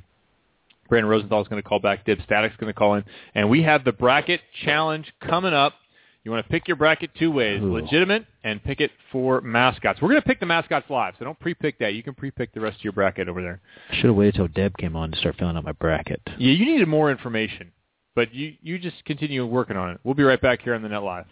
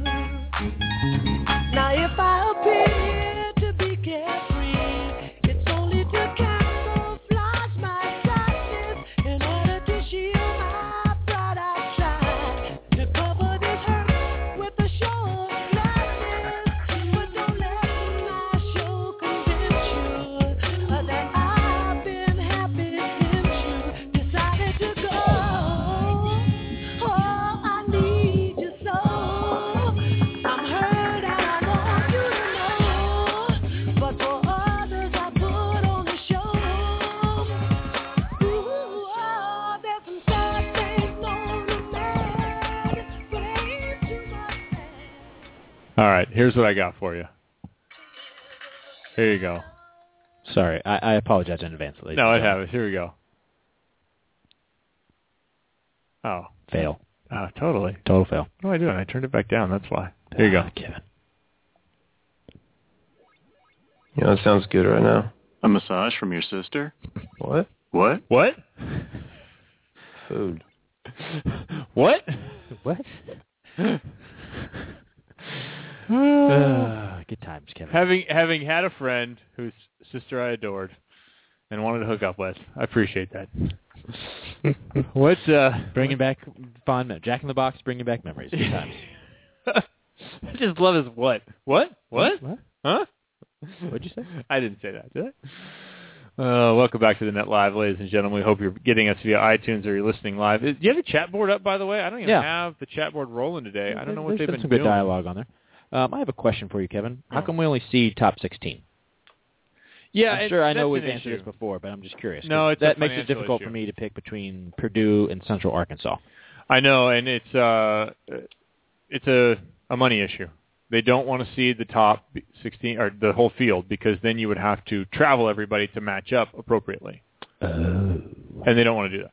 They want to keep the travel expense down. And we've had this argument before on here, and I think we went through and tried to estimate the cost, and maybe we came up with like 40 grand as a a number. Per team or total? No, total. And I- and I don't know how accurate that is or isn't. Yeah. Uh, but that was kind of our estimation. Um, Whatever the number is, my point was the the NCAA's got the money, and I think for a premier sport like women's volleyball, what it has really become for the the women's sporting group as a whole, This is one of the premier sports. This tournament is a premier tournament. You should feel you should see the entire field and spend the money. Yeah. You got the money. Spend it. Because don't you think that would gain? You'd get more respect that way too if everybody's seated. And by respect, I mean from like outside, like somebody who is not a volleyball fan, but they're like, oh, I, I enjoy sports, so let me look at the playoff stuff. Like I don't watch baseball until the playoffs or hockey until the playoffs. But if not everybody's seated, why would I care? I don't know if you get more fans. I I'm not sure that that argument holds any weight because who's going to tune in because it's seated? They're not going to tune in because it's seated, but if they come across it and see that it is seated, it might garner more respect that way. See, if they come across it and it is, I, I don't think it matters that it's seated. I think if they come across it and it's big and interesting, I think that's okay. I I don't know that you attract more fans. Gotcha. Is it more legitimate? I think it could be more legitimate. I think you could say it was totally more legitimate if it was seated all the way across. I saw some. Uh, obviously, people are going to complain and talk about things. You know, there's some teams that maybe should have got in that didn't. Teams that got in that shouldn't have deserved it. But uh, somebody made a comment that I retweeted on our uh, NetLive page. What good on our NetLive Twitter page? What good is growing the sport if the integrity is not intact? Losing records and Uber conference agendas don't deserve to dance. Hmm. Can't hear you because the mic's on your head. I know. Because you're Chewing. I'm eating. I'm finishing my breakfast. It's gone. Well, I kind of see this two ways because I, I'm with you on the Uber conference arguments. Yeah. As we discussed with Brandon earlier, and we've talked about on this show before, the idea of having so many teams in from just a few conferences. But the bottom line is that those teams are much, much better than the lesser teams in some of the other conferences. The Uber conferences teams. Yeah, the the fifth place team in the Big Ten or the fifth place team in the Pac-12 Yeah. is far better than the fifth place team in the Big West. Probably better than the fifth place team in any other conference besides each other. They play each other; it'd probably be interesting. So I'm with you on that. My my problem becomes when you get to the edges. Yep. Because five teams is the meat of the group that's going to get in from any one of these conferences, right? The average is seven, eight, something like that. But you did say there were some conference teams that had losing records in their conference. I don't In see anybody on here with a losing record overall. You're not eligible if you have a losing record overall. But They've losing- eliminated that. But obviously, losing record in their conference is what some of these teams have losing records in their conferences that got into the tournament. Correct. Okay. Correct. Several.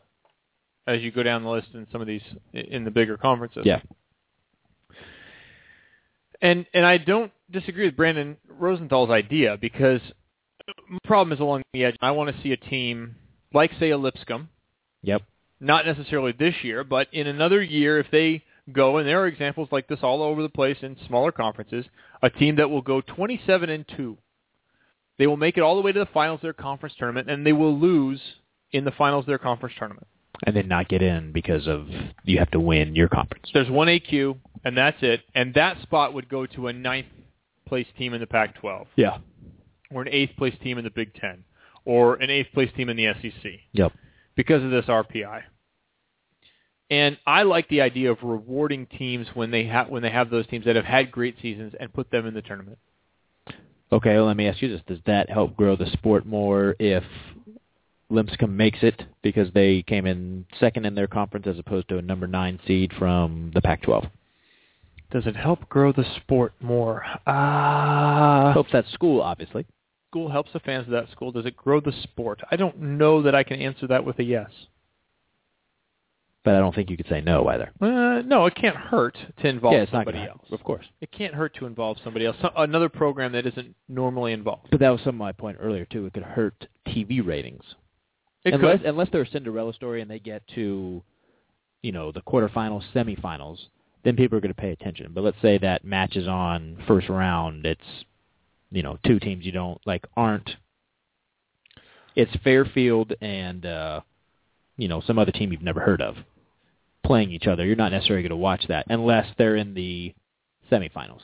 And you're like, oh, this team shouldn't be this far, and you'll watch them. You hope for a Cinderella, like Brandon was Yeah, saying. but if you have a ninth place Pac-12 team, you most likely know that college as a non necessarily volleyball person.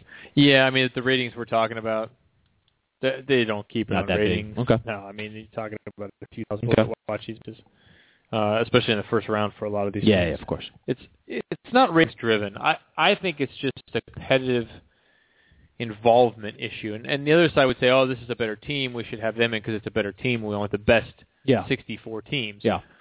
And and I see the logic in that as well. My problem becomes when you have a team like a UCLA that has failed to perform, that has really not played well, and they have all the advantages of being in the Pac-12 and yet fail.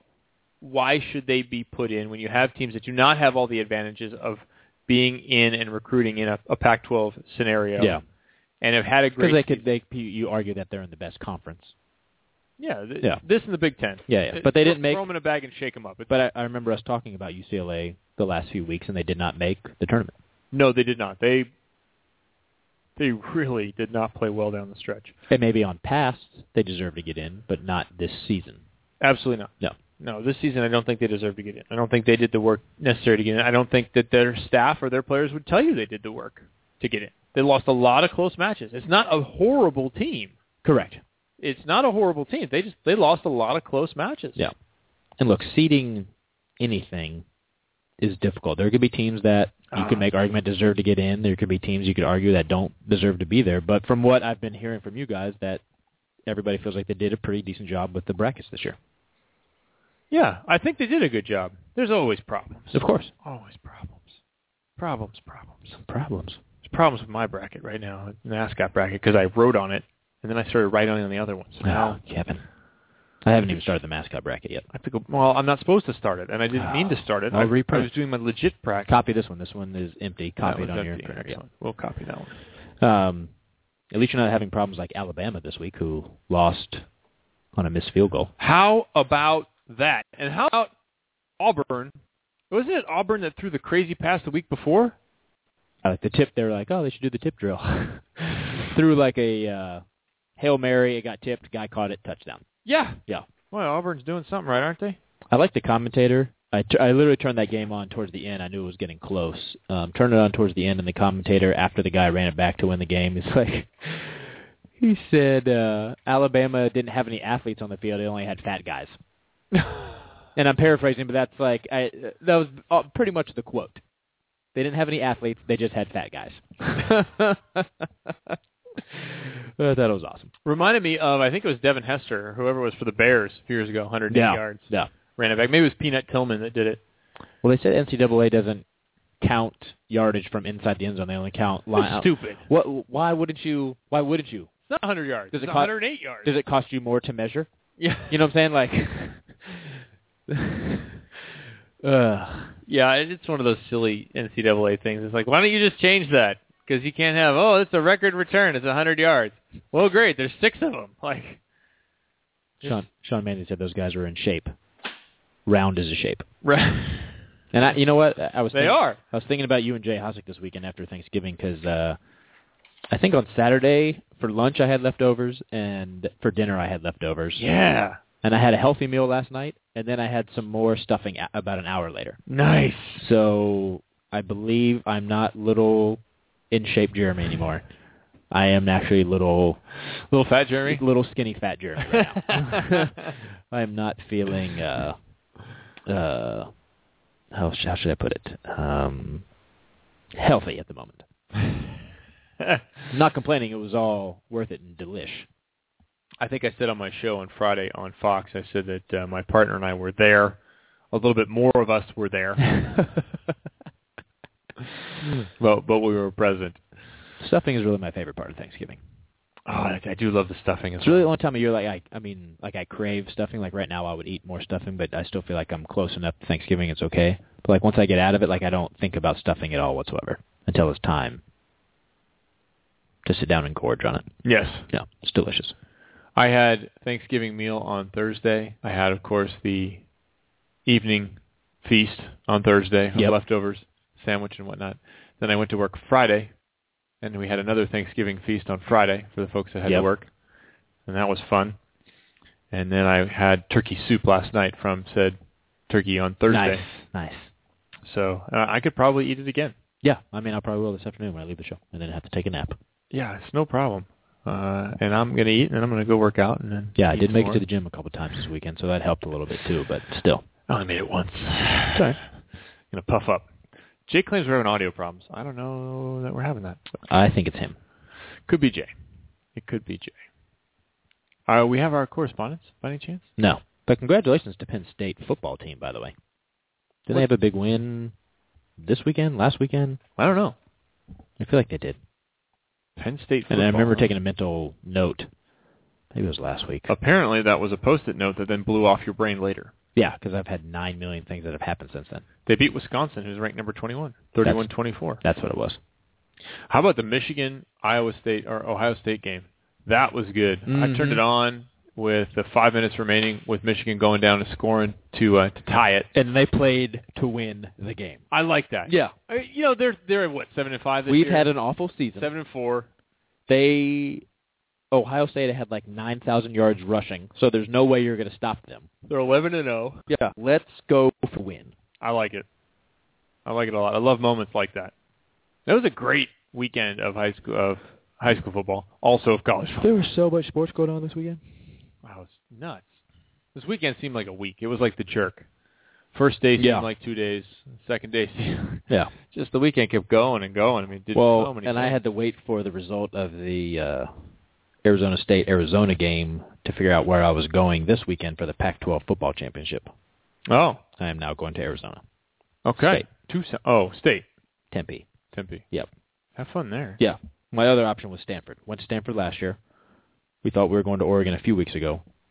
I Yeah. Bought, I bought winter clothes because like three weeks ago, Arizona State wasn't even an option. It was either Oregon or Stanford, and then things got all blown up, and now I'm going to Arizona. It's cool at night. Yeah, it's fine, oh, cool, but it's not going to be like there's not going to be snow on the ground. You can break out your turtleneck and Gore-Tex. When I was in Oregon a few years ago, it wasn't raining or snowing, which is great. So there's no snow on the ground. But even in the booth where I was DJing from, Oh, it's cold. we have to have the window open. Yeah. I had gloves on, a scarf, a beanie. Yeah. I had my Under Armour snow gear, tight leggings, and tight shirt on underneath my normal clothes. Oh yeah. Yeah, gotta do what you gotta do. I go through this when we sit at San Diego Supercross because it is San the, Diego San Diego is the coldest event we do all year. wind. It's just cold. It's that Di- time of year. San Diego. It's inland a little bit. And man, if it isn't the coldest night, Interesting. the booths are wide open. Oh yeah, it's people forget. Like. I mean, like they're it's open, open. dude, Yeah. it's so cold. I go home and like I want to take a bath for an hour. Go and there's nothing. And there's nothing up there to block the wind. No, it's just kind of nasty and it's damp and you know it's in the it's in the upper 40s. By the time it's over, it's in the upper or low 40s, and it's just nasty, nasty cold. That's cold anywhere with a damp breeze blowing on you. And you're just standing there. It's not like you're like running around, like get your body going. No, we're you're just literally sitting, just standing there. sitting watching the race. Yeah. It's it's ugly. And you think of all the other places we go that that's the coldest, Yeah, but it's San 'cause Diego. We're Yeah. inside in a lot of other places, and yeah, it might be cold outside, but it's pleasant in the arena. Not so much there. Let's get our correspondents up here already. We have Deb four one four. Yeah. No, Let's bring Deb in because we'll bring Brandon in when he when he comes along. because he's kind of already been on the show. Yeah, but he'll be back. Hi, Deb. Hey, how's it going? Hey, welcome to College Volleyball Weekly. We didn't play the music, but Nope, this is you the just said bring her College Volleyball Weekly, where we are in association with an association and covering, in this case, the field of 64. And Deb, we had Brandon on, kind of reacting to some of the matchups here. What were your thoughts when you looked at this field? People who are in, people who are out. Interesting matchups.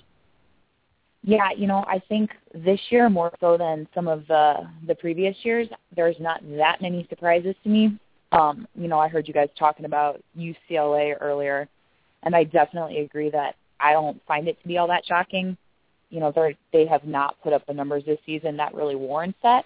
Um, you know, going back sort of to that conversation about teams that deserve to get in, or maybe taking more teams from some of those conferences you know, St. Mary's would be a team that I would have liked to see. I understand that, you know, based on all the random assorted factors that go in, into it, but you know, case for UCLA to get in is about as strong as that, in my opinion. So I think the teams that they they picked make a lot of sense. I think the way that some of the regionals shook out is going to make for some very interesting matchups and potential um, surprises for who's winning. I'm thinking about the the Texas or that first Nebraska regional um, looking at the potential for Texas to play Nebraska for a trip to the Final Four, I think that that one we might see Nebraska knock off Texas should they both make it to that point. Whoa, Um, just based on wow. court.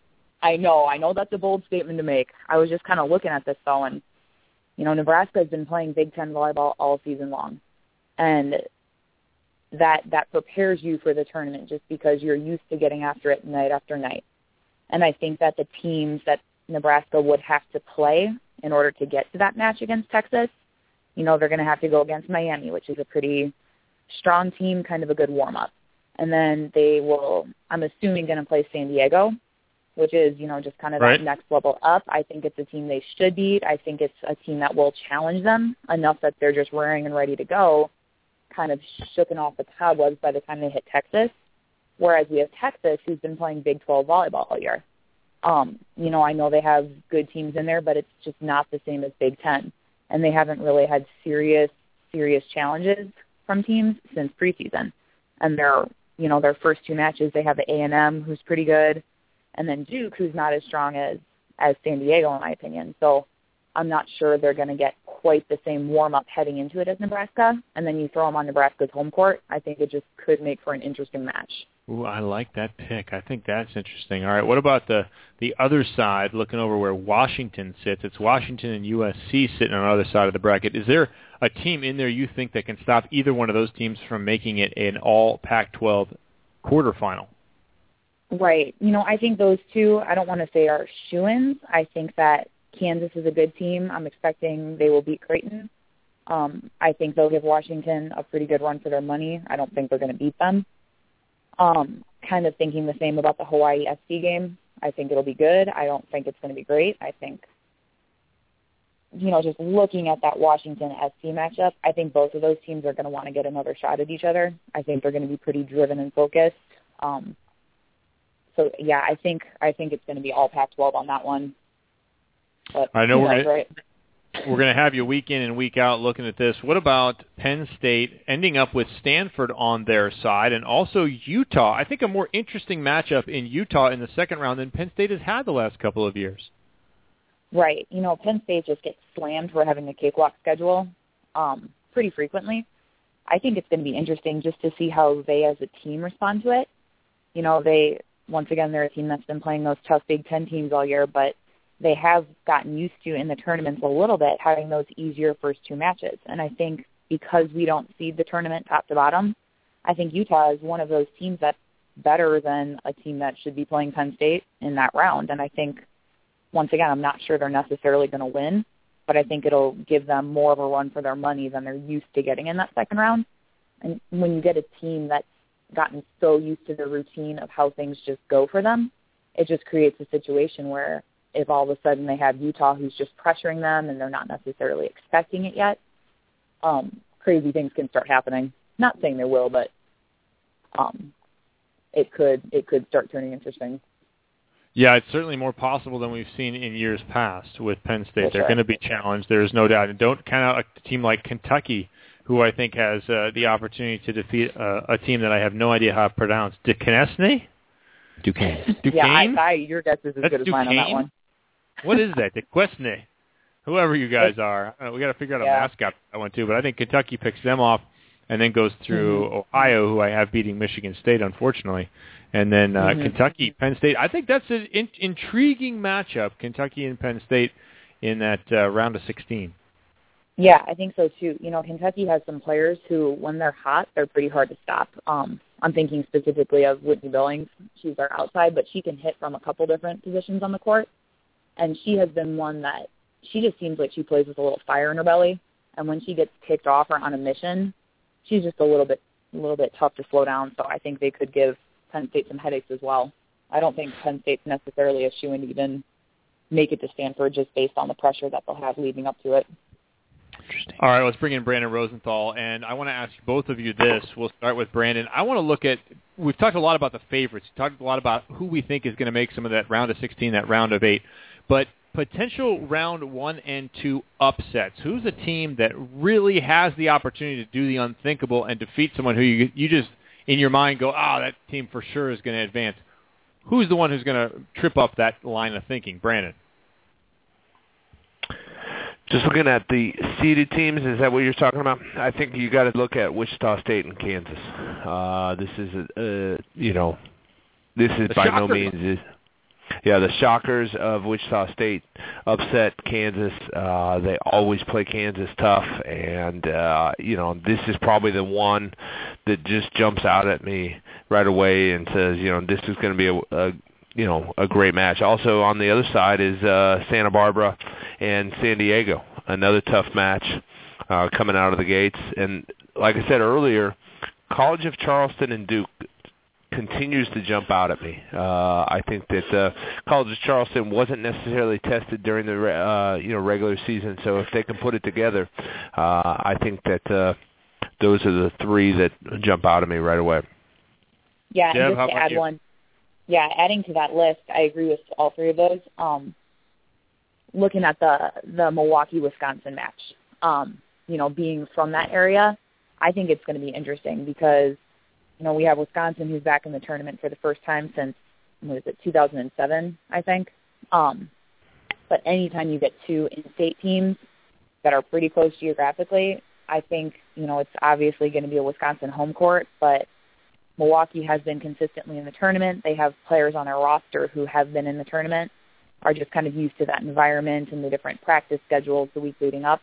I think that's another one that, you know, Wisconsin is the better team and I think they should win, but I think just just by the the experience factor and the fact that it's it's going to be a home court, but Milwaukee's going to have a lot of fans and you know, not that tough of a travel schedule getting there. I think that's going to be an interesting matchup. I want to make sure you know that Volley Source Mag, this is a Canadian volleyball publication, has a great bracket challenge going on. We'll post it on the Facebook page. Jeremy, if you can find it, I'll try and forward it to you here. Volleyball Source Mag, our friend Cam Kerr has put together an opportunity for you to enter your brackets and enter your teams and see how you do against uh, the rest of the world. VolleyballSourceMag.com. Yeah, volleyballsourcemag.com. They have their NCAA tournament challenge on there. We're going to fill out our brackets in here and pick them. And I know, you- guys, we're going to take you through each week and give you an opportunity to kind of give us a, a review of what happened in the matches and a preview of, of what's coming up. What matches do you want to watch? We've talked about potential round one and two upsets. We've talked about teams that have gotten in or teams that were left out. But what matches do you really want to see in round one and round two? Brandon. I think Louisville Marquette jumps out at me. This is uh, going to be a pretty evenly matched. Um, two great young coaches, younger coaches. Uh, that should be a lot of fun. I think uh, you know Iowa State, Colorado is another one. And oh, you uh, that's right there. You stole it because that's yeah, her alma mater. Can't do that to me. I know.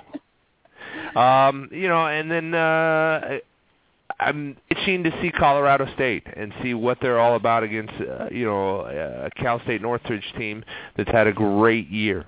Um, you know that those three should be a lot of fun uh, to see what happens. You know, and then Creighton Arkansas is another match that you know for me. Uh, you know, I've been high on Creighton all year long, so uh, it will be fun to kind of, you know, see about that and what goes down. Yeah, and I was kind of looking at that that Colorado Cal State Northridge match. Um, I actually think I'm going to pick Cal State Northridge to win that one ultimately.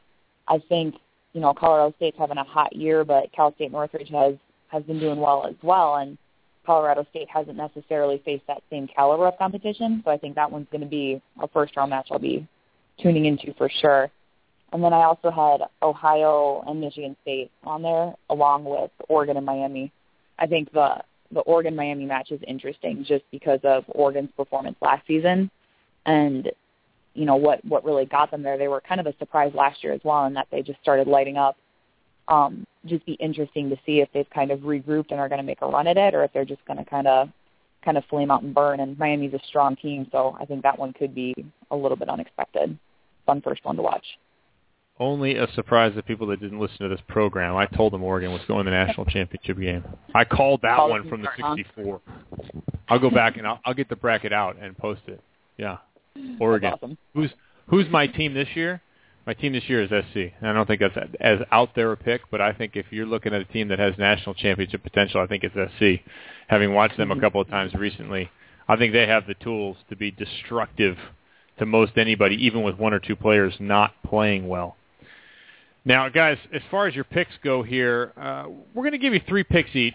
Uh, Rosenthal, we had to have a meeting with the rules committee, and we had to speak with them, and we had to actually go back and change the bylaws uh, to make you eligible for the postseason.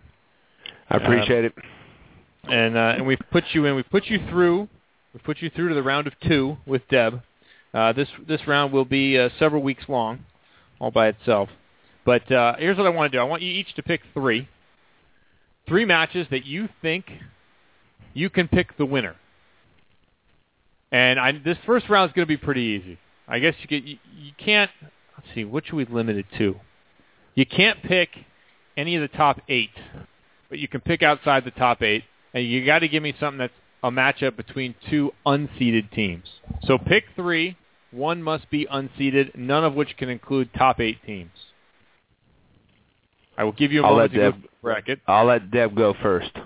We're going to Yeah, pick hang on back one second here. So you'll, you'll have some time to think here. we'll let you pick back and forth. Uh, you so you can pick one. You can pick an easy one. Tell me why, and uh, and then we'll move forward.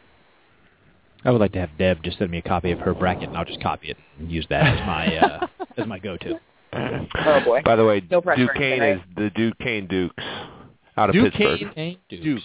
out of Pittsburgh. Dukes. What's it, uh, like as in royalty dukes? Yes, as in crown on your head.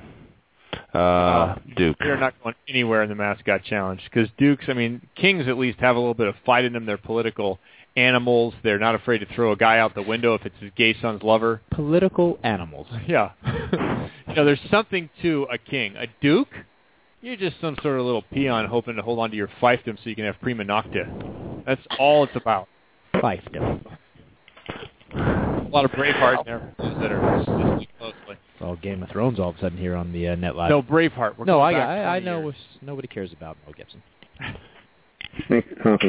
I'm gonna I'm gonna I'm gonna start with Louisville Marquette. I'm gonna take Marquette in this one. Woo! I think Marquette's been playing well as of late. Uh, it's kind of interesting because these are, used to be, you know, uh, conference opponents, and now they're in different conferences. So uh, I, I think that this will be a great matchup here. But I'm going to take Marquette. I love it. I love it. All right, Deb, you're on the clock here.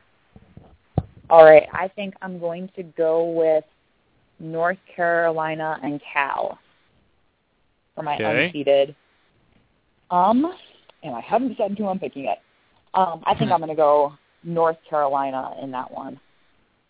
North Carolina. Okay. As will Jeremy. Jeremy is on board. All right. Rosenthal, back to you. You can be in the seeded territory now, or you can just get out there on a limb. I'm going to go San Diego, Santa Barbara. I'm going to take San Diego. All right. UCSB versus USD, and you will take USD. Very good. All right. Um, You didn't write that one down, Jeremy? I already had it. Oh, okay. Just checking. all over it. All right, I can I can get into seeded territory now, right? That's correct. That is correct. Okay. Um, I'm gonna go go with that Kansas Wichita State match.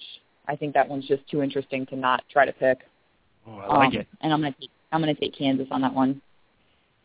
I like the courage of, of picking another one here. That's uh, that's interesting. Good job, Deb. Even though Kansas is 14, I like you're picking low in the group. We'll see if Brandon can display similar courage in his next pick.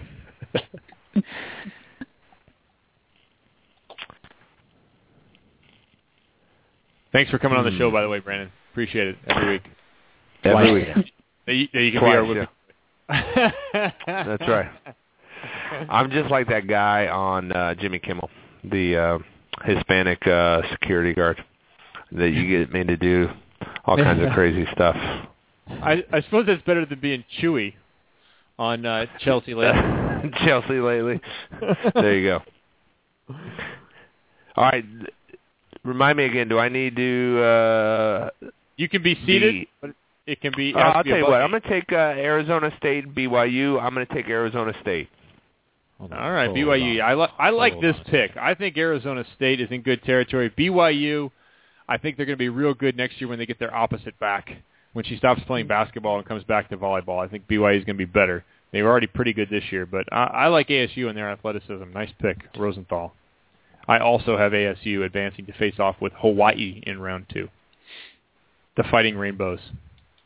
Not going to win the mascot challenge. I, I know they're the, I know they're the Wahine, but I don't understand the Rainbow Wahine. Not- It's just a bunch of girls who like rainbows. It has really no staying power in the mascot challenge. No. But what's Idaho Is that State? actually what that means? I don't know. Wahine. Newsflash over here. All right. We're gonna Rule have number one. Deb, on this show: don't ever question anything Barnett says. we don't know if it's true or not, so All right. just okay. go with it. Just Deb, going with it. don't- All right. Don't let the truth get in the way of a good story, Deb. Oh boy. Wouldn't dream of it. All right. Am I up here? Yeah, you were up with our last pick here. Okay. Um. Uh, here we gonna go. Iowa Thank you. State. Hold on. Sean Manzi, Wahine, a Polynesian woman or wife in Hawaii or New Zealand. So thank you. Yes, it is a bunch of women who like rainbows. rainbow. Rainbow Wahine. So they're wearing Joseph's Technicolor Dream Coat and sweeping out the hut in uh, in Hawaii. It Not all makes win so much sense now. and again, yeah, not advancing in the mascot challenge. Who does what is Idaho State? Somebody find that out. I'll look it up. All right, so go ahead, Deb. Yeah, I'm gonna go with um the Iowa State Colorado match. Another one that I think we just have to have to try to take a shot at. Um, I think I am gonna go with Colorado on this one. What? I think Iowa You're State. being I know. excommunicated I right now. to- I know it's awful, but you got to go with your gut, right? Um, All right. I think Iowa State's they've been a little bit a little bit shaky the last few weeks. They have some younger players on the court, so I'm not sure they're gonna be as strong in tournament play as they have been in years past, just kind of with that mentality going into it. Um, and I know Colorado, you know, they're a team that's kind of on fire and just ripping right now. So either way, it's gonna be close. I hope. All right, 32 matches to watch in that round. 16 matches to watch in the second round. Uh, Idaho State uh, is the Bengals. Thanks, Brandon Rosenthal. Benny the Bengal. He sounds friendly. We are, we have to come up with a picture of Benny the Bengal and see how friendly he is, Sean Manzi, and see what what his reaction might be to a Polynesian woman clad in multicolors. I don't, he might be confused. She might be able to hit him with the broom. I don't know. We'll have to see how that shakes out in the mascot challenge. It's a Bengal. Let's just be honest with us. yeah, but some of these Bengals, like Tony the Tiger, he's friendly. He's definitely declawed. And he hasn't been in a fight. First of all, he stands upright, which is stupid, so he's not very fast. And he's Yeah, obviously do not been in a. Yeah, and his paw is bigger than your head anyways, regardless whether it's clawed or declawed. He's going to try and hug me in the middle of the fight, And then suffocate you. and I'm going to knife him right in the gut. No, you're not, because you only have a broom. Maybe I've sharpened the end of the broom. Deb and Brandon, uh, thanks for being here. Do either of you want to participate in said mascot challenge? Do you have time? I know. I, I think you guys had to had to go. I'm looking at a photo right now of the Bengal, and it looks legit. It's legit. it's legit. Okay. I'm gonna I'm gonna let Jeremy take this one because uh, you know he he didn't want to take part in the other one, so I'm gonna let him kind of weather the storm on this one. Well, he yeah, did. I He think that sounds pretty fair. I need a little help in the Alabama, Oklahoma, and LSU, Michigan. I don't know. I have no idea. LSU Tigers. No, no, I, a Michigan mascot. Wolverines. It's not mascot wise. Like let's legit. You're talking bracket. real matchup. Yeah, real matchups. There's only two that are empty on my page. Where are we? LSU, Michigan, Okay. Michigan. I've got Michigan. Yeah, I have I've got Michigan as Mark well. Rosen. My money's on Rosen. Okay. Any other questions, Jeremy? Alabama, Oklahoma. Alabama, Oklahoma. I had trouble with that one too. When they're not ranked, I just I don't know where to go. I went with Alabama. Oklahoma. Yeah, and Oklahoma is not a team that historically travels that well in conference play. Um, so I'm not sure how that is going to manifest itself postseason. So I think that's one Alabama might actually sneak out that one. I picked Either way, I Oklahoma, care. but Either way, they're going to lose to Stanford next round. Exactly. Okay. Yeah, the Cardinal Very- is going to get really feisty and sing a song and then peck the eye out of whomever. All right, good looking out. the Whoever lone they face. Cardinal. Just one. Just by itself. It's not even very big. How big is the biggest cardinal? What, two and a half pounds? Is That it would be a huge Is cardinal. it like deer though? Do you like look at all the cardinals? Yeah, but over then there? you have the tree. That's where it gets confusing. the tree. Then you is- have the tree. What's the tree going to do? It's not like the tree from Harry Potter that grabs the car and tries to smash it. It's not that kind yeah, of but tree. that tree falls over on you. You're donezo. I've seen a tree fall in the woods. Geico put it on the TV for me. That tree is not scary either. But Here it I does- go. But it does make noise. Whoa! Little help here. All right, Devin, and Brandon, thank you very much for your Thanks, input. guys. We, we will get you next week for more legitimate opinions, and we will continue the rest of this program with illegitimate opinions. Thanks, guys. Talk to you soon. See ya. All right, Deb and Brandon checking out on the brackets. Jeremy, let's quickly pick this bracket legitimately. Uh, I want to roll through this fast for our listeners. Okay. Uh, okay. We're going to start on the left-hand side of the bracket. Yep. Texas, Texas Tech. That was, Texas. that was a pretty easy pick for me. I picked Texas as well. Uh, UTSA taking on Texas A&M. University of Texas San Antonio. Yeah, never heard of them. I'm going Texas A&M. I got UTSA because it was shorter to write. Ooh, interesting. American versus Georgia, and uh, nice job at Georgia, by the way, getting uh, in the tournament there with 22 and 9 record. I have American, even though I know nothing about it. As do I, but because I've seen them play this year. All right, Duke and College of Charleston. I've picked Duke. As did I. I think Duke has had a pretty good season, and I have them advancing to the second round. USD, UC Santa Barbara. I have San Diego, even though that was a tough one for me. I also have San Diego. Because I feel like that could be an match. upset, though. It'll be a good match, but Yeah. I think USD wins. Arizona, New Mexico State. I just went Arizona. I'm going with the Brahma. I will take uh, Arizona and Dave Rubio. Oregon and Miami. Oregon. I've got Oregon as well. Nebraska and Fairfield. That's an easy one. Nebraska. Where is Fairfield? Uh, who cares? Okay. Florida. Florida and Jacksonville. I've got Florida winning with Mary Wise, who's on the cover of this, this month's issue of Volleyball Magazine. I have Florida as well. Florida State taking on Georgia Southern.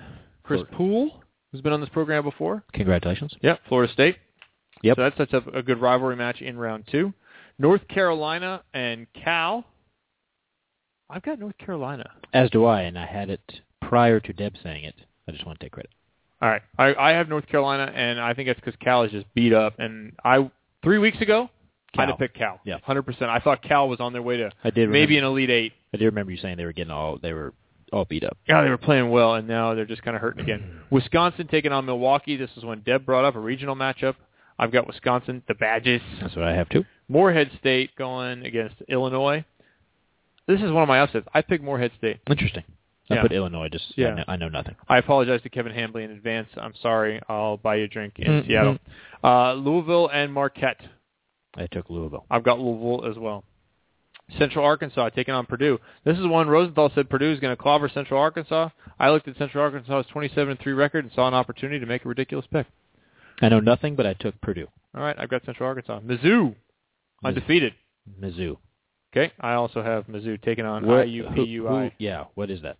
EPU. I don't know. Who cares? Okay. Indiana, Purdue, University at Indianapolis. I don't know. Whatever. that actually could be what it is. Somebody else can put that up there. Washington and Michigan. Uh, let's just distill this bracket down. Do you have anybody but Washington or USC getting all the way to the quarters? Nope. No, neither do I. I've got Hawaii going into the the round before that. I've got Hawaii and ASU winning. I think they beat BYU. Colorado State faces off with USC, and Creighton and Wichita State. Mine's. Mm, I have Kansas and Washington, Hawaii, USC, Washington, SC, Okay. Stanford. Yep. Oklahoma. Bama. Bama. Okay. Colorado. And Iowa State. I picked Colorado. I've got Colorado as well. Liz Kritza gets a, a win in the first round of the tournament. Then she gets Minnesota, who beats Radford, because Ford isn't that rad. Hmm. So Minnesota wins there. I actually Kentucky, know where Radford is. Kentucky taking on the Dukes, I'm going to say Kentucky. the Duquesne Dukes, Duquesne Dukes. and Ohio versus Michigan State. I put Michigan State, but you have Ohio, don't you? I took Ohio. I don't know. I, I'm kind of a toss up there for me. Michigan State, great early season. We had a lot of fun having uh, Cathy George on the program, and we apparently ruined her season. Utah over Yale. I, you know, smart kids are good at a lot of things. I don't think spiking a ball is one of them. Utah. Give me two. uh, Penn State, I think we both have them beating Kyle Robinson. Sorry, Kyle, uh, but they're not going to kill Kenny. They're going to kill Kyle. Penn State wins. So there you go. There's your round now. We'll be through two rounds before we get to next week. We will recap uh, who has points. You can go. Did you post that Volley Source link on our Facebook page? I did. I put it on our Facebook page. Great. Went to I- our Twitter as well. Yeah, go and pick uh, pick it. Cal uh, Cam New- Cam Newton. Cam Newton, I'm who had a great who had right a now. great great uh, game on Sunday apparently. I tell you what, Cam Newton has turned it on. He's become legit. Maybe, uh, maybe what's his name from uh, the Redskins will be there next year. Get all the criticism in his second year as Cam took a bunch about being selfish and this and that. Now that's all moved to Robert Griffin III. Maybe he'll come back strong. Let's get to the fun part of the show after the break. We're going to be right back on the Net Live. We're going to pick it with mascots. Get your brackets ready. Get your typing ready if you're on the chat board. If you're getting this via iTunes, be prepared. Get your bracket out. Here we go. You're gonna have to come over here and look at this Bengal. I mean, it's no one's gonna beat this Bengal. All right, we'll be right Possibly. back. I'm going to view this Bengal. Might be on his way to the finals. Hmm. Fall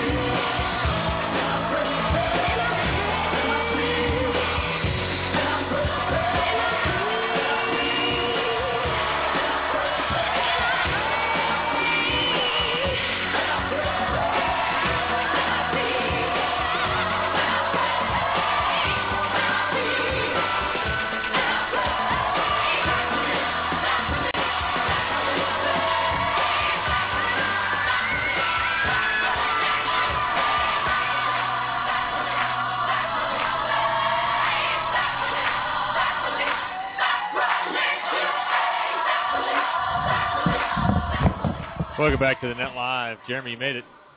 You made it back, buddy. It was a nervous pee for the bracket challenge, apparently. All right, we're going to start on the left-hand side of the bracket with this, and this is going to take a little while, but this is, this is one of my favorite parts of this show. It's the only reason we showed up today. Yeah, this is my favorite. All right, so we have, here we go, mascot challenge bracket of 64. Texas, this is the Longhorns, right?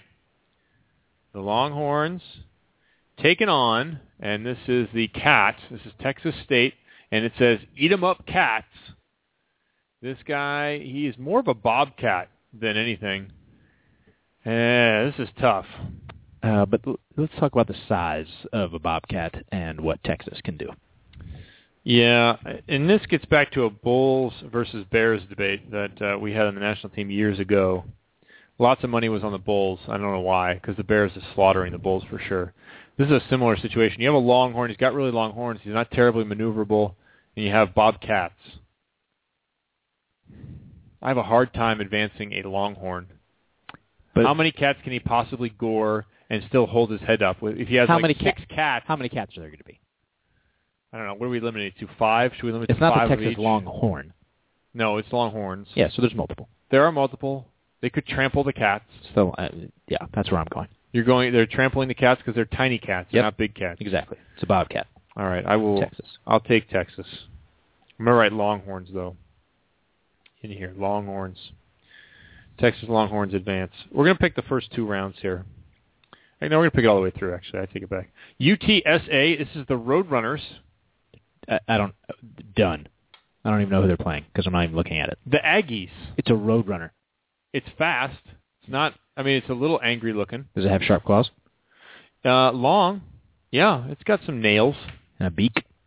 Yes, it does have a rather large beak. And what are the Texas A&M Aggies? What are I they? believe it's Texas A&M Aggies. We're going to find it right now. Texas A&M. They have a lot of collies. I see a lot of collies here. Really? Are they the collies? Are we serious with this? It says Aggies. Yeah. What's an Aggie? I, I don't know what an Aggie is. Yeah. Why do they have Lassie on the side of their page? Uh, it's all over. It's Lassie. Are, are we really? They're going to get credited with Lassie? That's who they're going to be as the collies? This is their fault. They have an angry-looking guy with a hat that doesn't fit. It's like hooked up under his lower lip. That's stupid looking, first of all. So I've got a guy with a dog taking on a pack of roadrunners. now I need to change. Well, dogs can eat a bird. Let's just be honest. It's a big bird. Roadrunners are a big bird, and they're fast. It's not like a flying pterodactyl. And, and this guy, I mean, first of all, take off the hat. It doesn't fit. Your chin is way too big for that hat. I'm still looking at uh, I'm taking the Roadrunner. Lassie. I'm taking the Roadrunner. As am I, as a matter of fact. UTSA Roadrunners. You also took them in your normal one because it was easier to write down. That's correct. All right, Georgia Bulldogs taking on American University, and who knows what? What, is American University anyway? I think they're just uh, like it's like George Washington or something. Really? It's a historical icon who's dead. American University mascot. Oh, I Oh, see it's a an bird. eagle. It's an eagle. So we have an eagle matching up with a bulldog. Eagle. Ooh. That's an easy pick for me. I'm going with you on that too. So American, American eagle. not George Washington. No. If it was George Washington, that would be an American icon. I'm picking the American eagle. College of Charleston. College of Charleston taking on Duke. Duke, of course, we know is the Blue Devils. College of Charleston, you're going to have to look up, Jeremy, because no one knows. And it's a blue devil. So like what? I mean, and it's a devil. It is a devil. Okay, All right. Yes, an eagle. Okay, the eagle wins that one. College of Charleston. We have a blue devil. What's College of Charleston? Hmm, might be some type of uh, large cat.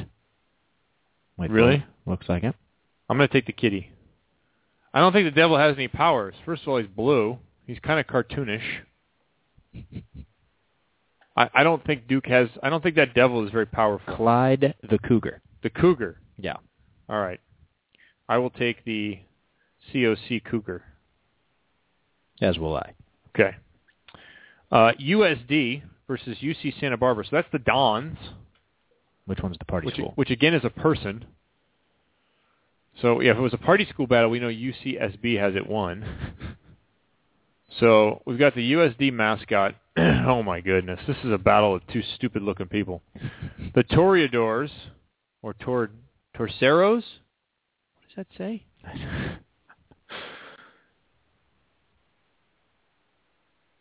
Torios. Well, first of all, the UCSB logo looks more intimidating. He like has a mask and like yellow eyes. Okay, this is a matchup of people. This is a very interesting. Ma- I like when we get good matchups like this. Matt Garhoff on the uh, chat board. I am George Washington, and I will crush a roadrunner or cat or whatever. oh wait, I'm looking at UCSD. I should be looking at UCSB. Yeah, UCSB. They're the Gauchos, and this Gaucho, he's he's got a solid mustache. That is one of the best mustaches I've ever seen. Kind of looks like uh, Al Swearingen from Deadwood. I'm going to go with Al Swearingen. I think UC Santa Barbara Over the Aztecs? No, no. Uh, UCSB taking on USD. Oh yeah. He beats USD. Yeah, I'm going with the uh, Gaucho. Look, he waves the little thing. He's a toreador. He's got the stupid bullfighting hat. Well, the logo looks a bit more intimidating on the uh, Ah, NCAA page. Sorry, USD. You gotta you gotta be better than that. All right, this is the Swearingens. New Mexico State, Arizona. Arizona Wildcats. New Mexico State, Aggies. Again? And the logo guy looks like he has a gun. So winner.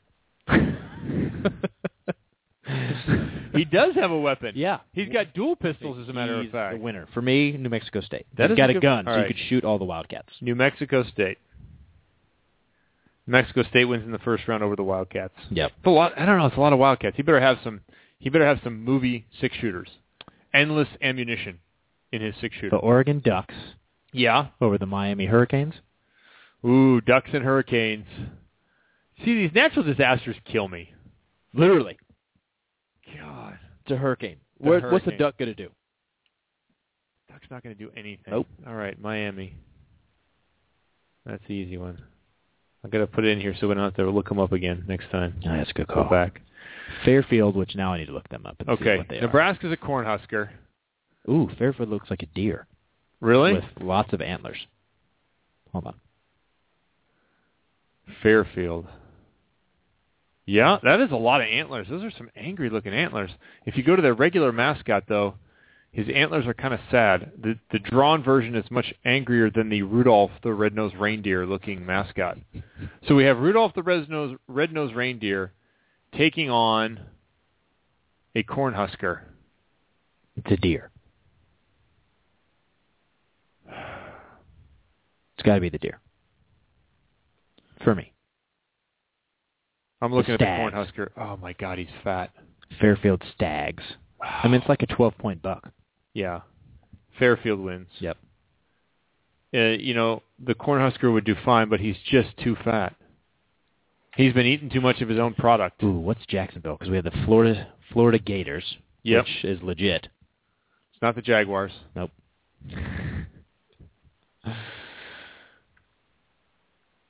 This is great radio. That's fun. Everybody else should be doing this at the same time. Jackson. Ooh, looks like a dolphin. Uh oh. Uh oh. Uh, dolphin loses. This is this is the ASUN representative, by the way. It is a dolphin. Yep. Wow. Dolphin versus a gator. Uh, Gator. Gator. That's easy. Georgia Southern against the Seminoles. Really? Georgia Southern.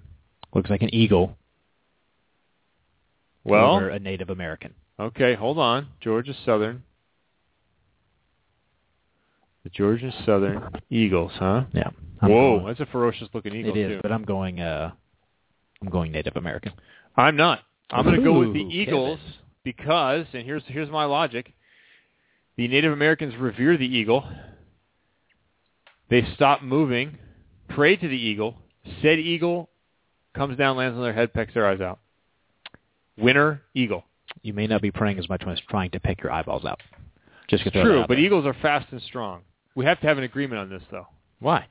Well, because it gets messy after that. No, we don't. Okay, never mind. Yeah.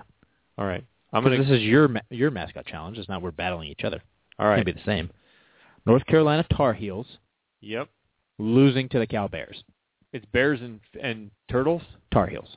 A tar heel. What is a tar heel? Is like a turtle type looking thing. No, I think it's a person with. No, Tar it's, in the not, it's not a person with. a tar heel is an animal. Are you sure, Kevin? Look, the tar heel logo. It's like a ram. It's some sort of ram. Still a Cal Bear. And look, that that's a tar heel. Yeah. See. Tar Heel. Cal Bear. It doesn't matter if it's rams or if it's people. Look, what's with the angry ram? Tar Heel.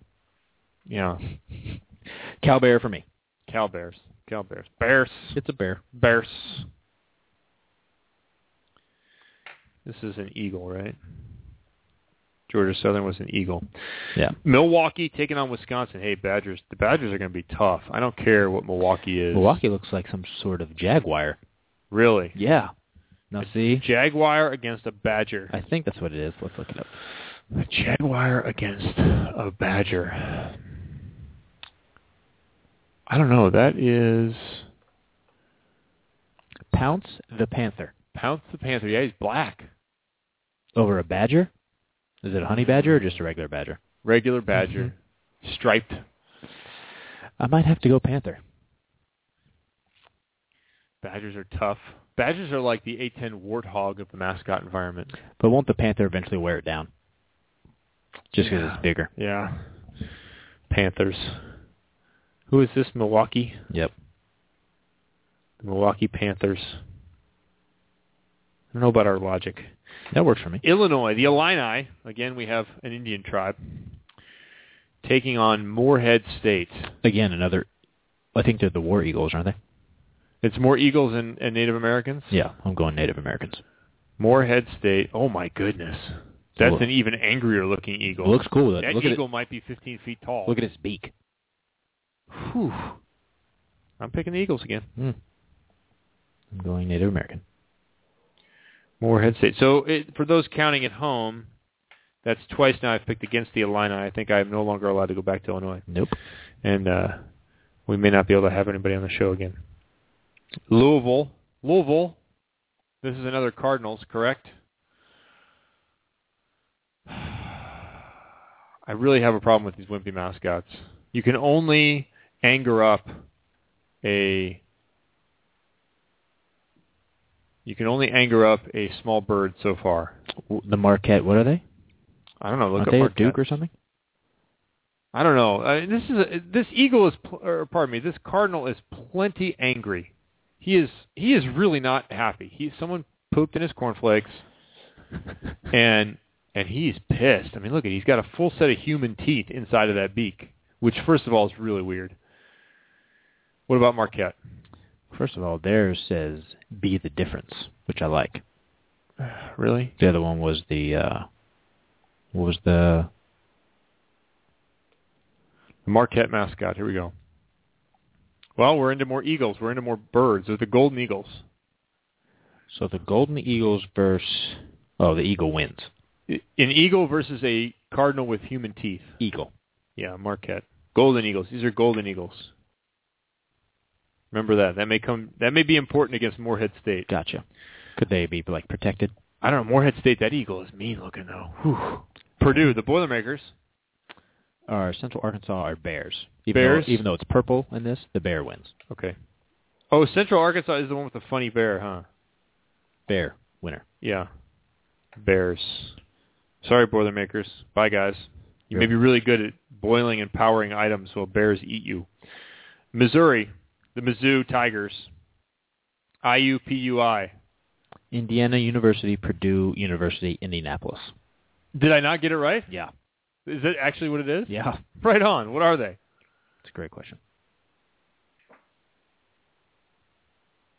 Where's the chat board? We need the chat board. The Jaguars. That's what they are. They're the Jaguars. Who? It's a Jaguar versus a Tiger. Ooh, this Ooh. is not easy. Tiger's bigger.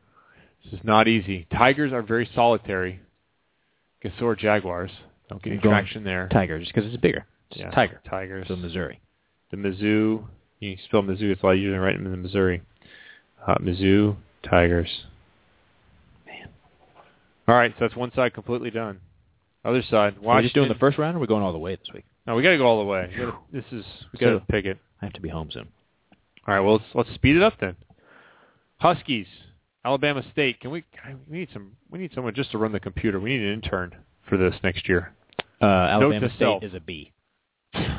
It's a hornet. It's some type I of thought the I thought the the dogs were in trouble. some type of uh, flying wasp looking thing. All right, I'll take the Husky. Huskies. Huskies, easy enough.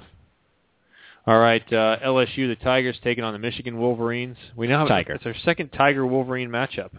It's a tiger, always. Tiger. I'm gonna take the Wolverines. Really? Yep. Deal with it. It's a tiger. Nope.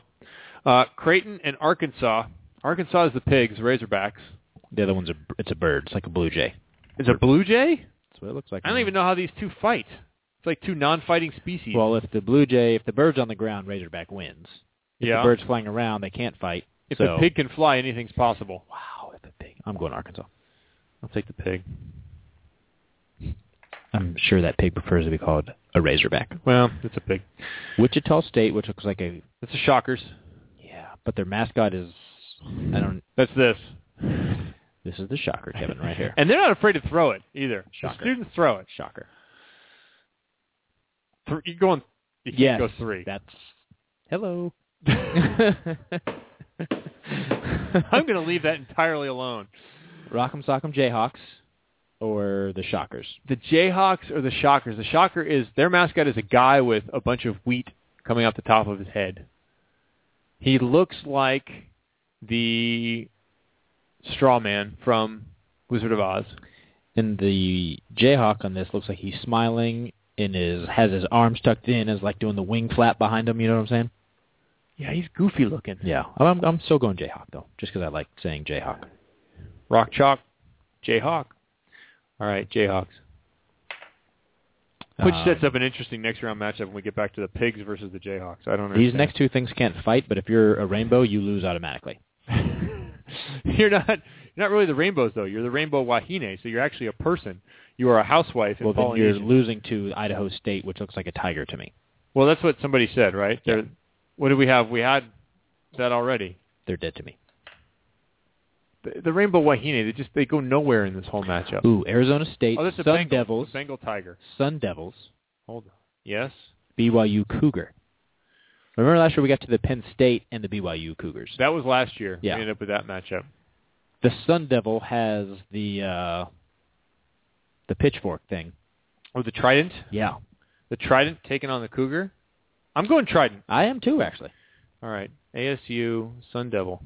And ASU, I'll be on your campus next weekend. There you go. Colorado State, the Rams, taking on Cal State Northridge.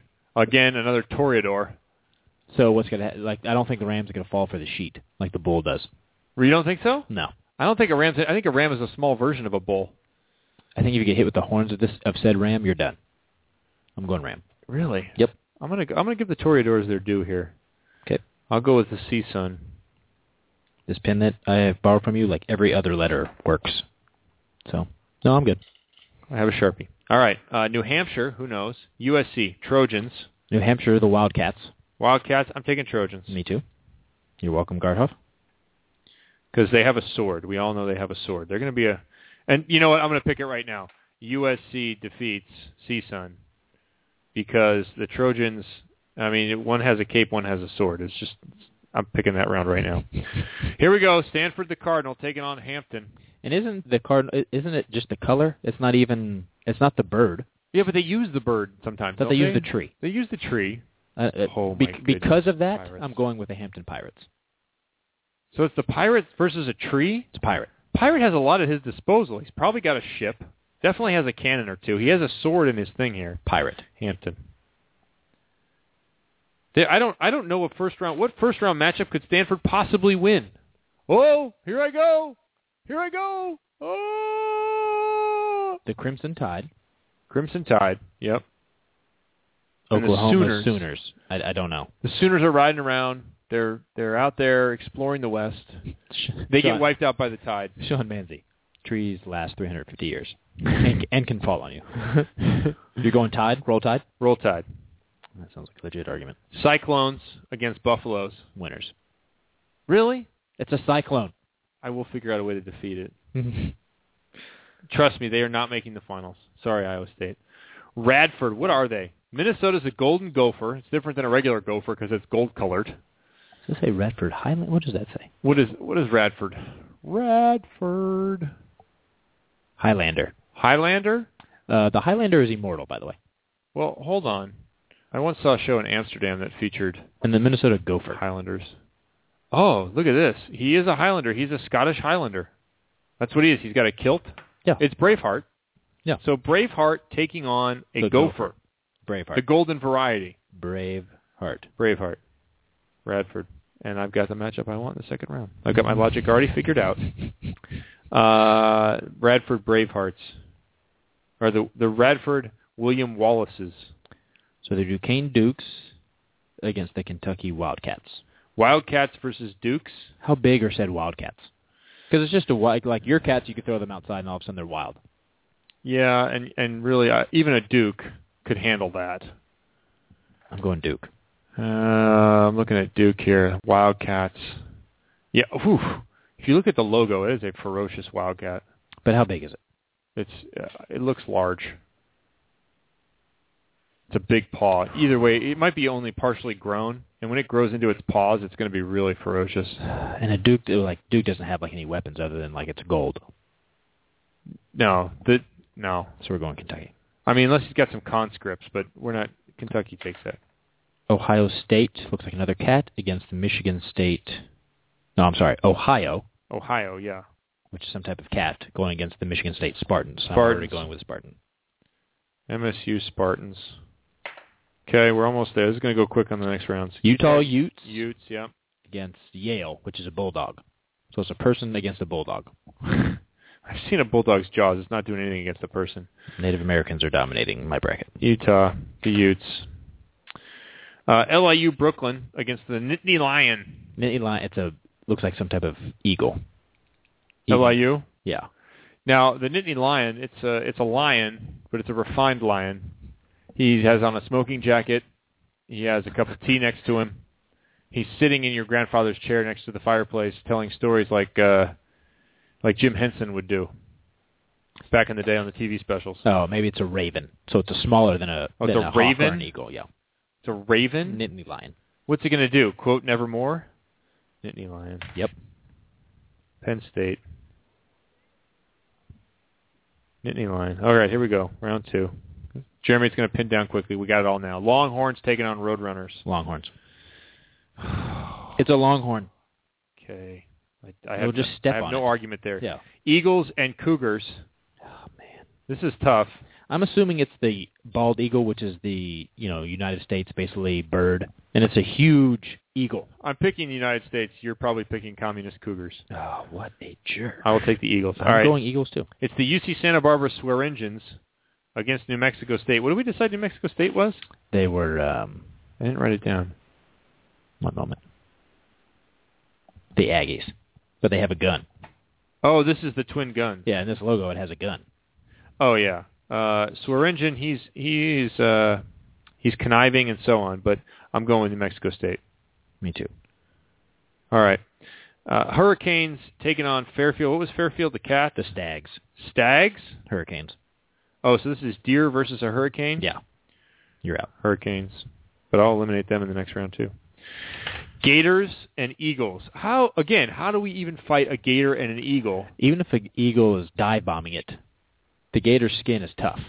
Yeah, but Gator. eagles are smart. Oh, you went Georgia Southern. I went Florida State Seminole.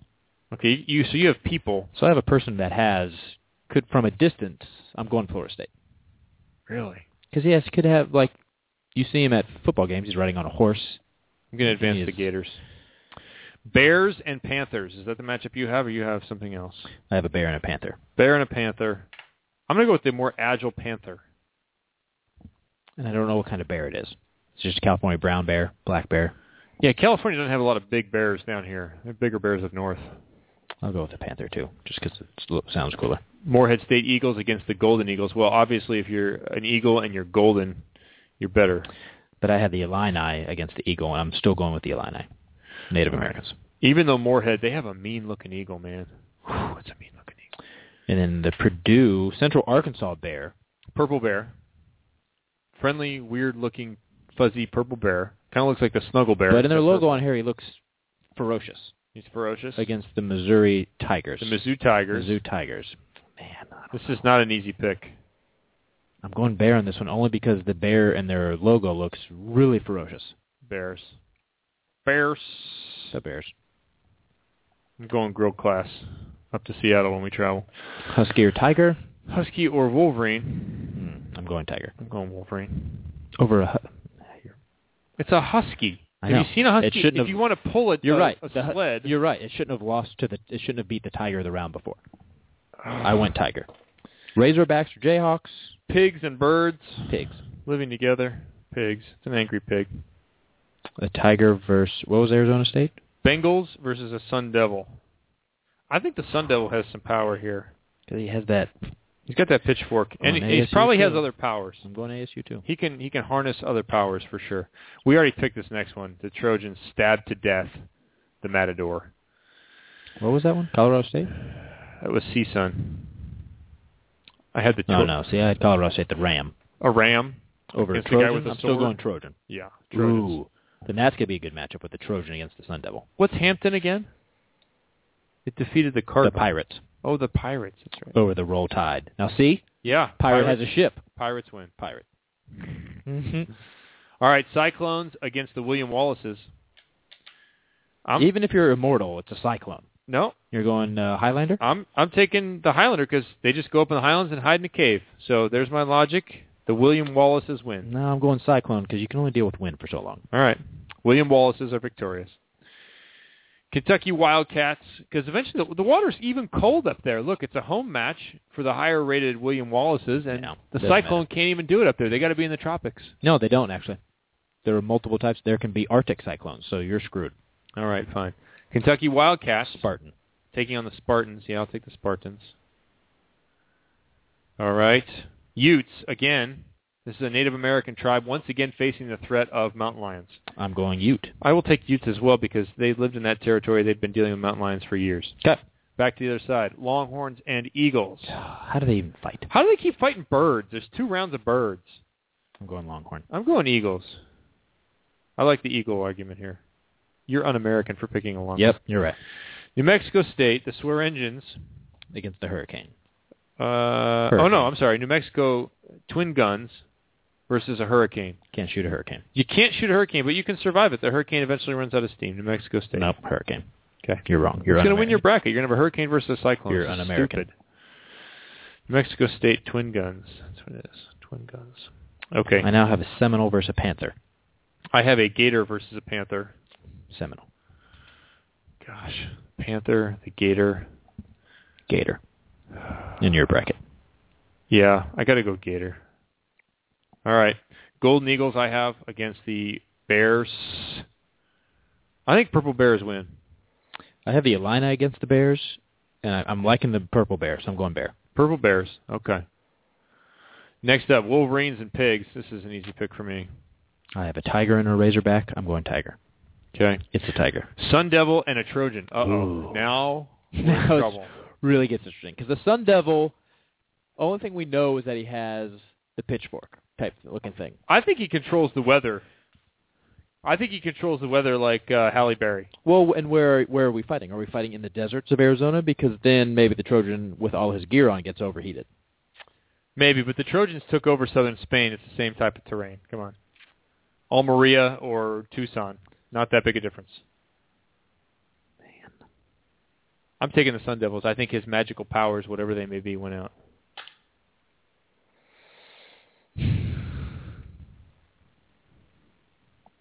You let us know what you decide. I'm going Trojan. Pirates against the William Wallaces. Uh, I have Pirates versus Cyclone. That's- And here's the thing: Cyclones can be over water, and I think the Pirates can withstand. So I'm going Pirates. Really, the Pirates sail through. Yep. I have the Pirates defeating the William Wallaces because they just shell them. All the William Wallaces are up on there going ah and showing their arses, and the Pirates are shooting them with cannonballs. Nice. It's all over. Arses, cannonballs. Spartans and Utes. So now we really have a battle of cultures here. Spartans. Spartans for sure. They're highly trained, and the Utes, well, they're good with nature. So Elite Eight. I have Eagles taking on Twin Guns, and sorry, the Twin Guns win because what's more American than guns? NRA. I have the Longhorns taking on a Hurricane, Okay. and a Hurricane doesn't really go over land. So how do you fight? And it goes over land a little bit. I mean, they could flood out. It's true. It can cause other disasters. Yeah. Hurricane. Uh, see, you're having trouble. Gator and Purple Bears. I'm taking Purple Bears. I think they I think they can handle enough water to handle the Gator. Now I have the Seminole in the Purple Bears, and I've been all Bear so far, but I have a feeling the Seminole would win. Okay. I've got Central Arkansas in the Final Four. Wolverines taking on the Sun Devils. Uh, The Sun Devils are on a tear. I have the the Tigers taking on the Trojans. You put the Trojans through. Wow. Good you. Tigers and Trojans? Yeah, Swords, man. I mean, this is played out in the Coliseum before. That's true. We've Trojans. seen this. Trojans. Okay. Final four. Pirates, Spartans. Pirates and Spartans. I don't. What do you do here? It's kind of fighting on two different territories. Pirates are disorganized. Spartans are very organized. Pirates have cannonballs, air support. I'm going with Spartans. Air support. Well, cannonballs flying through the air. I have Spartans too. I will take the Spartans to win. So here's my final four. I've got New Mexico State Twin Guns taking on the Purple Bears of Central Arkansas. I have the Sun Devils of ASU taking on the Michigan State Spartans. All right. I have the Natural disasters taking on the natural disasters. I have the Hurricanes of Miami taking on the Seminoles of Florida State. Well, this seems like it might have happened. True. And then the Trojans of USC taking on the Spartans of Michigan State. I like that matchup. I have the Sun Devils and Spartans. I'm going to pick this one first. Uh, Sun Devils, while magical, Spartans highly organized. I'm advancing Spartans to the championship match. Hurricanes versus Seminoles. As as well as the Seminoles could probably sustain, like you're only walking around in a loincloth, like it could get cold after a while, you're gonna get wet, it's Are gonna be teepees made of concrete? Yeah, that's a hurricane. Jesus. You're to end up with a natural disaster final. Central Arkansas Purple Bears versus the New Mexico State Twin Guns. Here's what I'm saying. I- I'm saying that the Twin Guns, they're way out of ammunition already. He didn't have any on his belt. He couldn't reload. He is done. Central Arkansas, the Purple Bears. He's out of bullets because he shot all the Eagles. That's right. they're not easy to hit unless they're shooting like the guys in uh, The Walking Dead. Everyone's hitting headshots from 40 yards. Now I have the Trojans versus Spartans. So not an easy pick. No, but I feel after watching 300, the Spartans are better trained, so I'm going Spartan. Spartans. Okay, so we both have the Spartans in the final. I have them facing off with Purple Bears. How did you eliminate the Cyclones, by the way? The Cyclones lost to the Pirates. Pirates Pirates withstood. Interesting. I've got Spartans and Purple Bears. I have Spartans and Hurricanes. Big mythical Purple Bears. I'm going to take the Spartans. The Spartans win my challenge. Hmm. You know what's funny? Congratulations, Michigan State. You know what's funny? I have the same. You know why? Because I feel like the Spartans would endure during the hurricane. They Really? May not may not all the Spartans that started aren't going to finish, but the hurricane can only last so long. Finally, someone outlasts the hurricane. Spartans. Congratulations. We both have the same team. That's we both had the Spartans win. Let us know who you had win your mascot challenge. Tweet at us at the Net Live or go on Facebook.com slash the Net Live and let us know. Be, don't be afraid to pick your regular bracket. We will continue to follow our regular brackets all the way through. Uh, we will pick them all the way through and see how people do. I'll finish up my picks here in a second. I'm Texas, Nebraska is a tough one for me, as is Penn State, Stanford. I'm, I, actually, I'm having trouble with Stanford, Minnesota. That's the matchup I'm having trouble with. I'm having trouble with the lower left side of the bracket. I picked Mizzou. And now I'm confused between Nebraska Texas because it's in Nebraska. If it gets to that point. I have North Carolina going through to the Elite Eight, and I have Mizzou winning and going to the Final Four. They're my dark horse pick this year because SC can't qualify as a dark horse pick. Hmm. On the other side, I have Washington, USC in the regionals, and Stanford and Penn State. And I don't know where to go from there yet. I'm going to put uh, Minnesota through Stanford, and I'm going to put Penn State through to the Final Four again. I, I I think they're a good team, as much grief as I've given them for their road to the finals. And I'm going to give you Nebraska. My Final Four is Nebraska, Mizzou, USC, and Penn State. I'm going to pick USC to defeat Penn State. I'm going to pick Nebraska to defeat Mizzou, and I'm going to pick USC national champions. Interesting, Kevin. There's your pick right there. They take two freshmen and a sophomore on the outside. The defense of Natalie Hagglund, the middle play of Olgard, and Mick Haley picks up his fifth national title, third with USC, first since 2004, or maybe 2003. There you go. Now, I may not have all of my bracket filled out, but I can tell you who I think is going to win. Okay. Penn State. Do you think they do it again? I do. Wow. Wow. Do you have them facing off with Minnesota or Stanford? Stanford. Okay. I think that's going to be a good match. If if it comes down to Penn State and Stanford, that's going to be a really really good match. So I'll finish up my bracket. I'm going to hop on Cam's thing too, and I'll fill out there, and as you should too. So I will. I'll put this ours. bracket in. But uh, for radio purposes, you heard me say I have Penn State winning it. And you got a lot of net live today. You got a lot of net live. I hope you enjoyed it. Hope you had a good time. We had a good time. I got to go drop off my Prius because the main battery has gone bad. And then I'll be back.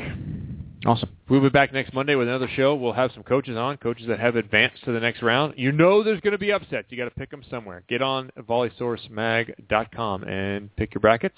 I think Vinny Lopes often does a, a pick 'em as well. I can't remember if Vinny sent me a note, but be sure and check out Off the Block just in case. And we're also going to Seattle. All Americans. We will be in Seattle. We uh, arrive Thursday morning or Thursday afternoon up there, and we will be there until Saturday morning. Doing Should the show fun. Friday, correct? Doing the show Friday from uh, the Gold Medal Squared booth. Gold Medal Squared, kind enough to bring us up there. And we are also sponsored by Court and Spark when we get to that. We have a all Are we going to be there for the show. premiere of that? We will be there for the premiere. I'm hosting the premiere. I guess we have to be there then. We will get a chance to see that. So it's going to be a, a great weekend, but there's a lot of volleyball to be played between now and then. We will keep you covered here on the Net Live. Kevin and Jeremy checking out on a Monday. See you next week. Jay Hossick going to be in studio in just a couple of weeks. In studio. In studio. Goodbye.